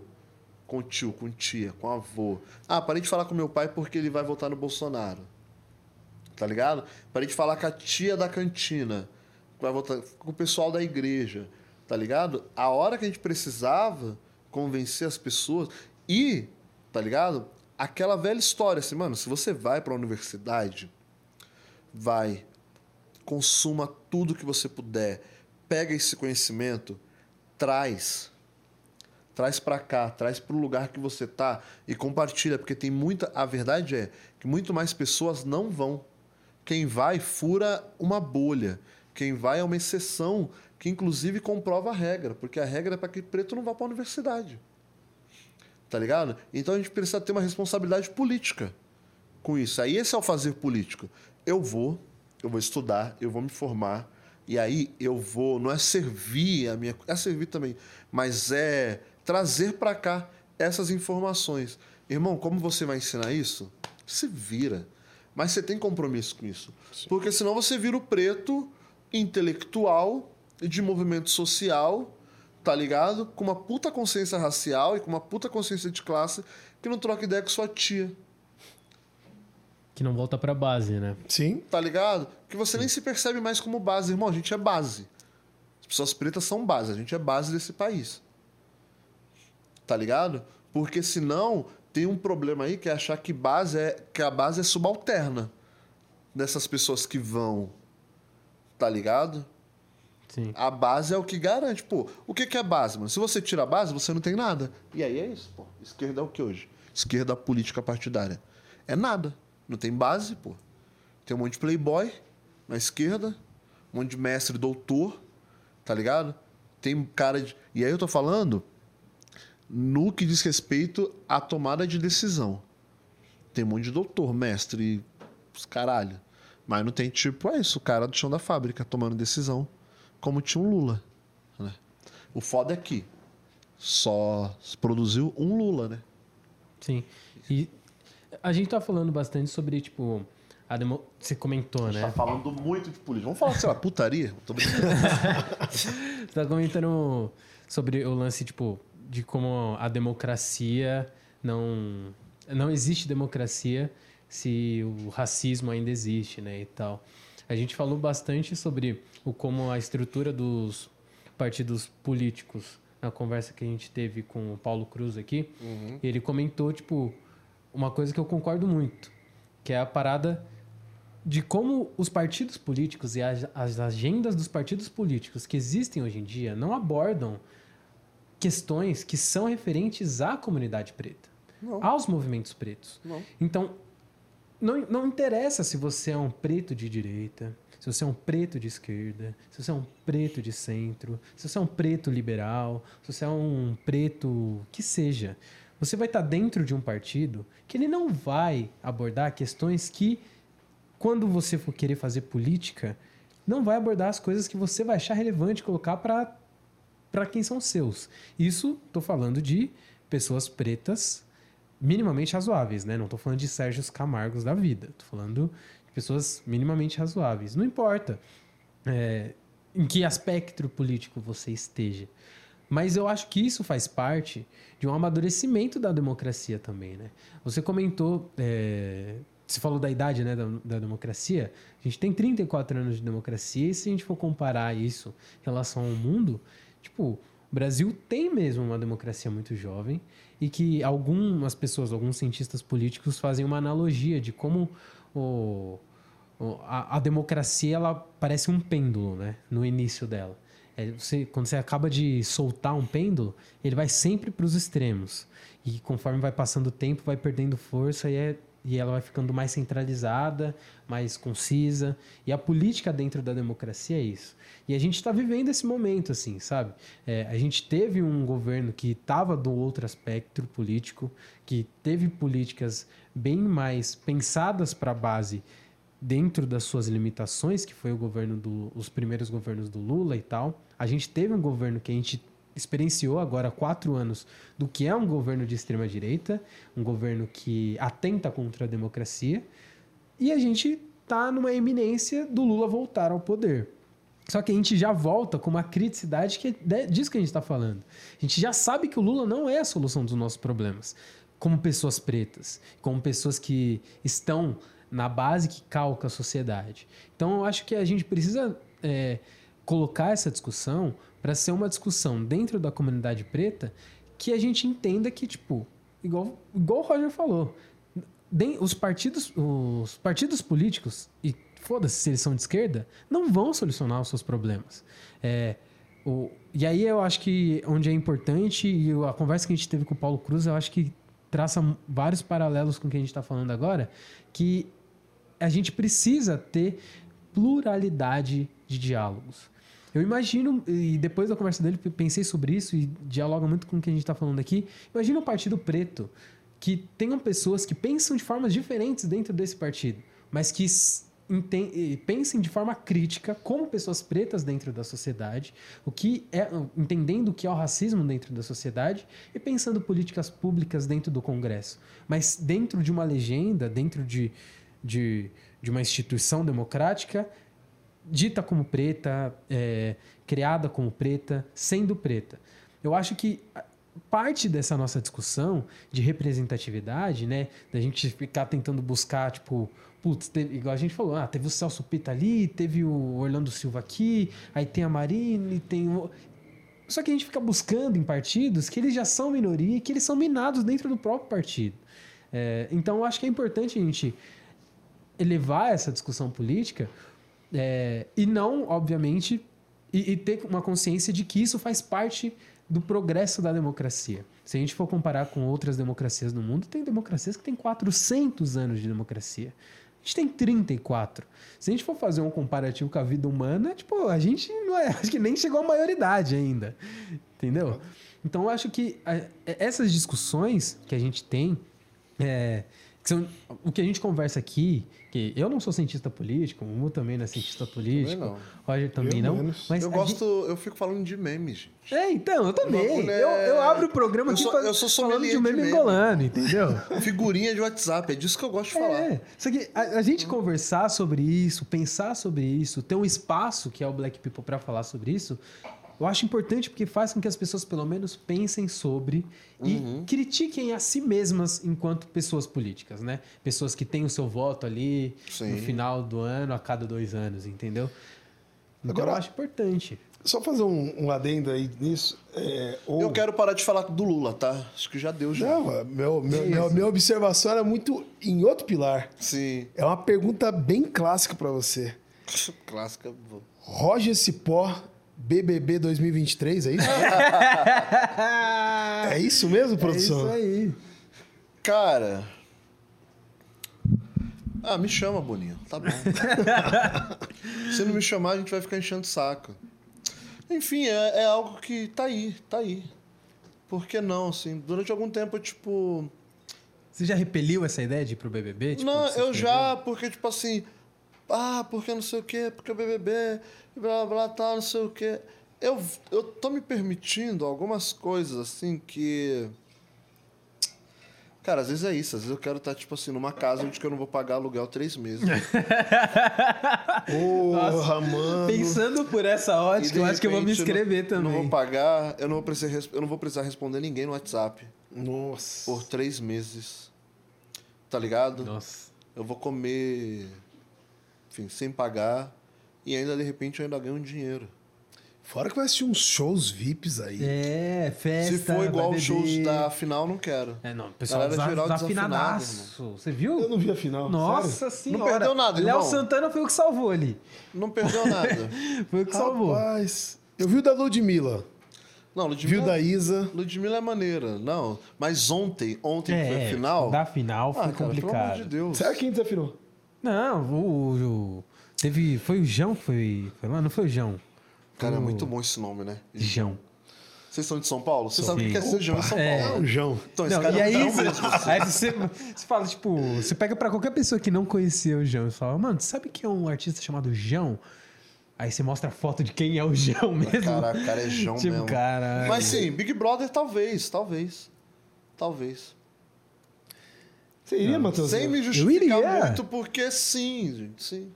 eu Ô, iria, Boninho, super iria. é, o que, que você tá esperando, meu? Tá o candidato aqui, rapaz. O que, que vai você tá dar esperando? merda se eu for, hein? Vai dar bom também, mas vai dar Você não quer merda. polêmica? Você não quer. Você não quer Mas ali. eu quero dizer uma coisa, eu não sou mais uma pessoa polêmica que eu era, assim. Eu, sou, eu tô mais de boa. Mas no Big Brother eu brinco um pouco. Jogaria bem? Porra aí, irmão. Ai, ai. Enfim, é só voltar lá, gente. Tá Volta lá. torcendo pra quem? Cara, eu torci muito pro DG no começo, né? No começo não, no jogo todo. E aí na final eu. eu e aí foi isso, né? Tipo, PA acabou ficando em segundo porque eu acho que ele realmente tinha condições de. de tirar o, o prêmio do Arthur, assim. De repente, se. E que é foda também, né? Porque. Se o PA fosse o único preto da final, ele tinha ganhado. Ele tinha ganhado. Na hora que Falei teve ontem, final, falei eu ontem. Porque a, gente voto, dar, né? porque a gente ia juntar, dado um gás a mais, assim. Mas sabe o que Eu é? fiz Se essa o DG matemática. fosse o único preto da final também, ele também tinha ganhado. Eu acho eu fiz que- essa matemática assim, ó. O DG teve 1% dos votos. Tá ligado? Não dividiu Por- tanto Sabe por quê? assim. Porque, porque o o foda é, é tão escasso, nunca teve preto na final dessa forma, assim, tipo, ah, dois pretos e tal. Então, tipo, a gente começa a votar, e é isso. A gente vai dividir voto naturalmente, porque algumas mais pra cá e tal. E nenhuma das torcidas ia falar, pô, então a gente abre mão, vamos votar todo mundo. Fulano, não, porque os dois têm que ganhar, e deveriam ganhar mesmo, assim. Ó, pega um recorte da sociedade. 56% é preto. Vamos arredondar 60%. Uhum. Teoricamente, se vai só o PA pra final, você tem ali 60 contra 40. Mas não tem, né? Então, aí o que acontece? Esse 60% dividiu entre os dois, ficou 30 pra cada. O outro pegou os 40 sozinho. Não, mas sabe o que é também? Fazendo uma matemática bem, Mas bem besta, assim, sabe? assim. Tem, tem um fator que eu, que eu comento também, que é a parada de esse BBB foi um BBB meio, meio zoado. E eu, tipo, que eu, eu, eu parei de assistir lá no começão. Sim. E aí, eu pergunto pra você, Rodrigão, você acha que o DG ou o PA devia ter ganhado, né? Eu tava pelo PA, hein, mano. Foi o PA? Pô. Você votou no PA? Sim, Você votou? sim. Porque eu queria que o PA vencesse. Mas eu não voto no BBB. Eu não, eu não, eu não, eu não voto. Tipo, Ah, eu voto, voto. eu não voto. E aí, eu, tipo, conheço várias pessoas. E aí entra Não é que eu naquele- voto, eu peço pra minha mulher votar, entendeu? Ah, Eu entendeu? falo, "Mo- mozão, vota aí, mozão. Vai, vai, já mozão." comprovou meu ponto, entendeu? Tá Tipo, com o dedo aí, mozão. Nesse BBB, eu acho que as pessoas... Que eu não sei nem votar, velho. As pessoas votaram, Paga de certa pra votar? forma. Não. Tipo, mas... As pessoas, tipo, que... Que poderia trazer uma dinâmica de... dualidade ali. Mas nem é isso mais. Tipo, não é, galera- não- nin- ninguém vota no BBB porque, ah, fulano vai jogar mais ou menos. A gente vota por afinidade. Sim. Só. Tá ligado? E só, assim. Tipo, ah, não vou votar porque... Pô, então, vou votar aqui porque esse aqui, se ele voltar do paredão, ele vai voltar causando uma treta. Não, vou votar por afinidade, assim. Quem É faz o que- jogo são eles, né, mano? É, só que, enfim. Mas sim, gente, eu vou pro Big Brother aí, 2023. Vou ganhar esse bagulho e é isso. Poucas. Então já sabem, hein? Já sabem, Boninho. Tá aqui nosso candidato. Que aí, se você colocar, toda, toda a galera que vai votar nele, entendeu? Não, se colocar não. Se não me colocar, vai dar merda. Vai dar merda, vai. Agora me fala uma outra coisa, cara. E as Vocês lives na que é- pandemia? Vocês sabem que é quase 10 horas da noite, né? Sério? Vocês estão com esse tempo? Só pra falar. assim. É Rapaz, quase 10 não. horas da noite. Então- é isso mesmo? então- O relógio tá certo, gente? É isso mesmo? Eita. Tá ali todo mundo puto já. Eita, pega. Diretora vai brigar comigo em casa. Não, fala. Eu vi lá a questão das lives, mano. Fala um pouco pra gente aí, meu. Cara, o Tindó, né? Tindó foi um, um projeto que eu toquei durante toda a pandemia que acabou se tornando um ponto de encontro mesmo, assim, para pessoas pretas durante a pandemia. E um ponto de encontro motivado pelo flerte, assim, era um lugar onde as pessoas flertavam. E aí disso acabou saindo namoros, casamento. Eu sou padrinho de alguns casamentos, inclusive, assim. É, inclusive tem que casar essa galera aí. E, e era isso, assim, era um projeto que começou de uma forma muito despretensiosa, porque eu tava um pouco à toa na pandemia, preciso dizer isso. Não foi tipo, ah, não tinha uma ideia mágica na cabeça, não. Tipo, tava à toa mesmo, conversando com as pessoas na pandemia, fazendo live a rodo e tal. E aí eu percebi que as pessoas, durante a minha live ali, que falava de qualquer assunto, elas começavam a interagir entre elas. Tipo, pô, pretinha bonitinha que tô aqui, pô, esse negão aqui e tal, não sei o que. Eu vi que rolava uma interação dessa, assim.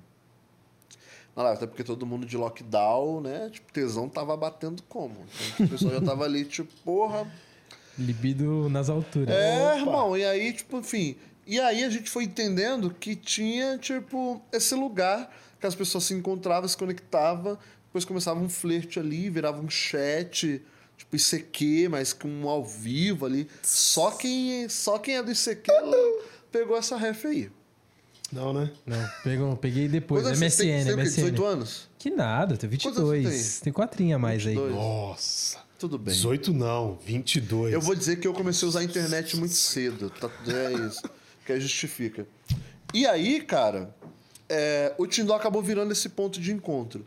Que depois, assim, no meio do caminho, além dessa história do flerte e tal, acabou que foi chegando muito artista preto independente mostrando seu som e tal. Então, chegou o JP, que já passou por aqui, chegou uma galera, assim, e aí foi virando esse lugar que toda sexta-feira, às 11 horas da noite, as pessoas iam pro meu perfil e a gente abria live, assim. Aí é tipo assim, pá, mil pessoas madrugada dentro de uma sexta-feira, trocando ideia e falando sobre assuntos só existindo junto, ainda que de forma virtual, né?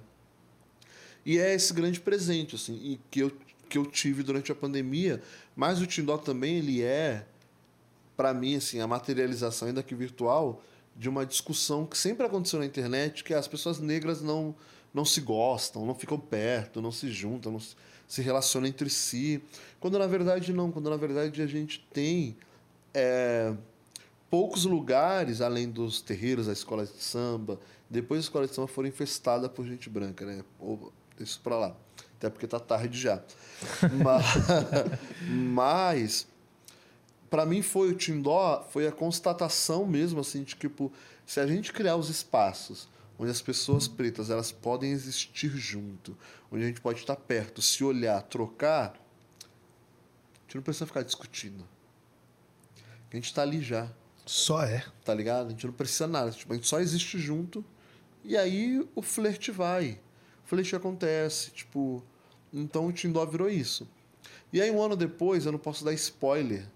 Eu poderia dar spoiler se fosse semana que vem, mas eu não posso dar muito spoiler. O que eu posso dizer para vocês é: o Tindó vai sair agora do virtual, vai ser um lugar onde as pessoas pretas podem se ver pessoalmente, ouvir uma música junto e de repente você acha alguém no Tindó antes do Dia dos Namorados, assim, é isso que eu posso dizer nesse momento. Eita. É só esse spoiler que eu posso deixar. Legal, legal. Quando então, de que repente, é? se você quer achar alguém, Dia dos Namorados é dia 12 de junho. Se é 12 de junho, é antes de 12 de junho. Isso Então, aí. tipo assim, Ih, aí. Por agora, então você que está solteiro, fique ligeiro aí, fique ligeiro que o Roger Cipó junto com o Tim Dó tem novidades. Tem Não, novidades. já tá aí, já, já tá acontecendo.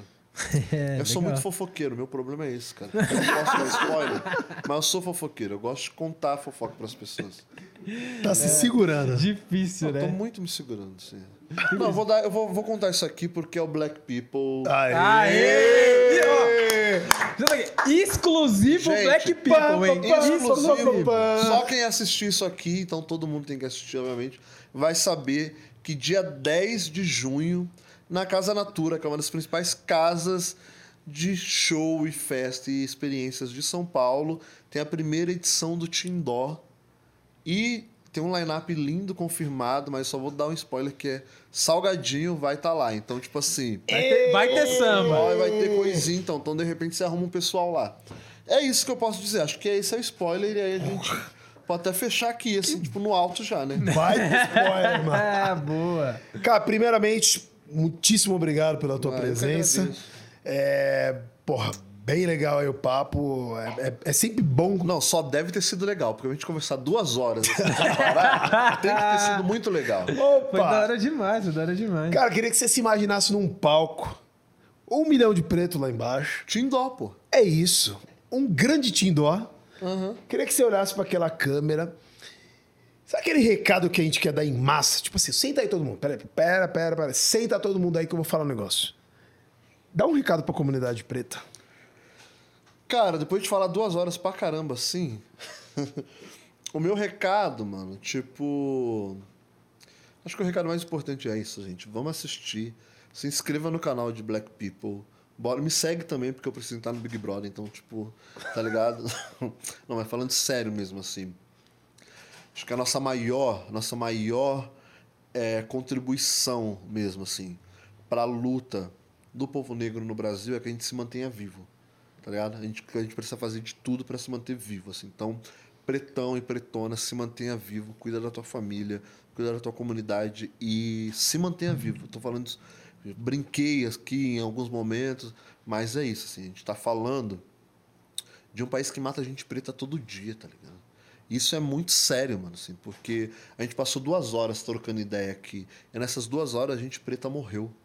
Tá ligado? Eu sei que é foda ter que ouvir isso, isso pesa o papo, mas a gente não pode perder essa informação de vista, porque senão a gente vive como se tudo tivesse certo, tudo resolvido e não tá, tá ligado? Pode dar uma merda aqui. Tem três homens pretos trocando ideia aqui hoje, às 10 da noite, mas isso não quer dizer que nossas vidas estão salvas porque esse país nos odeia.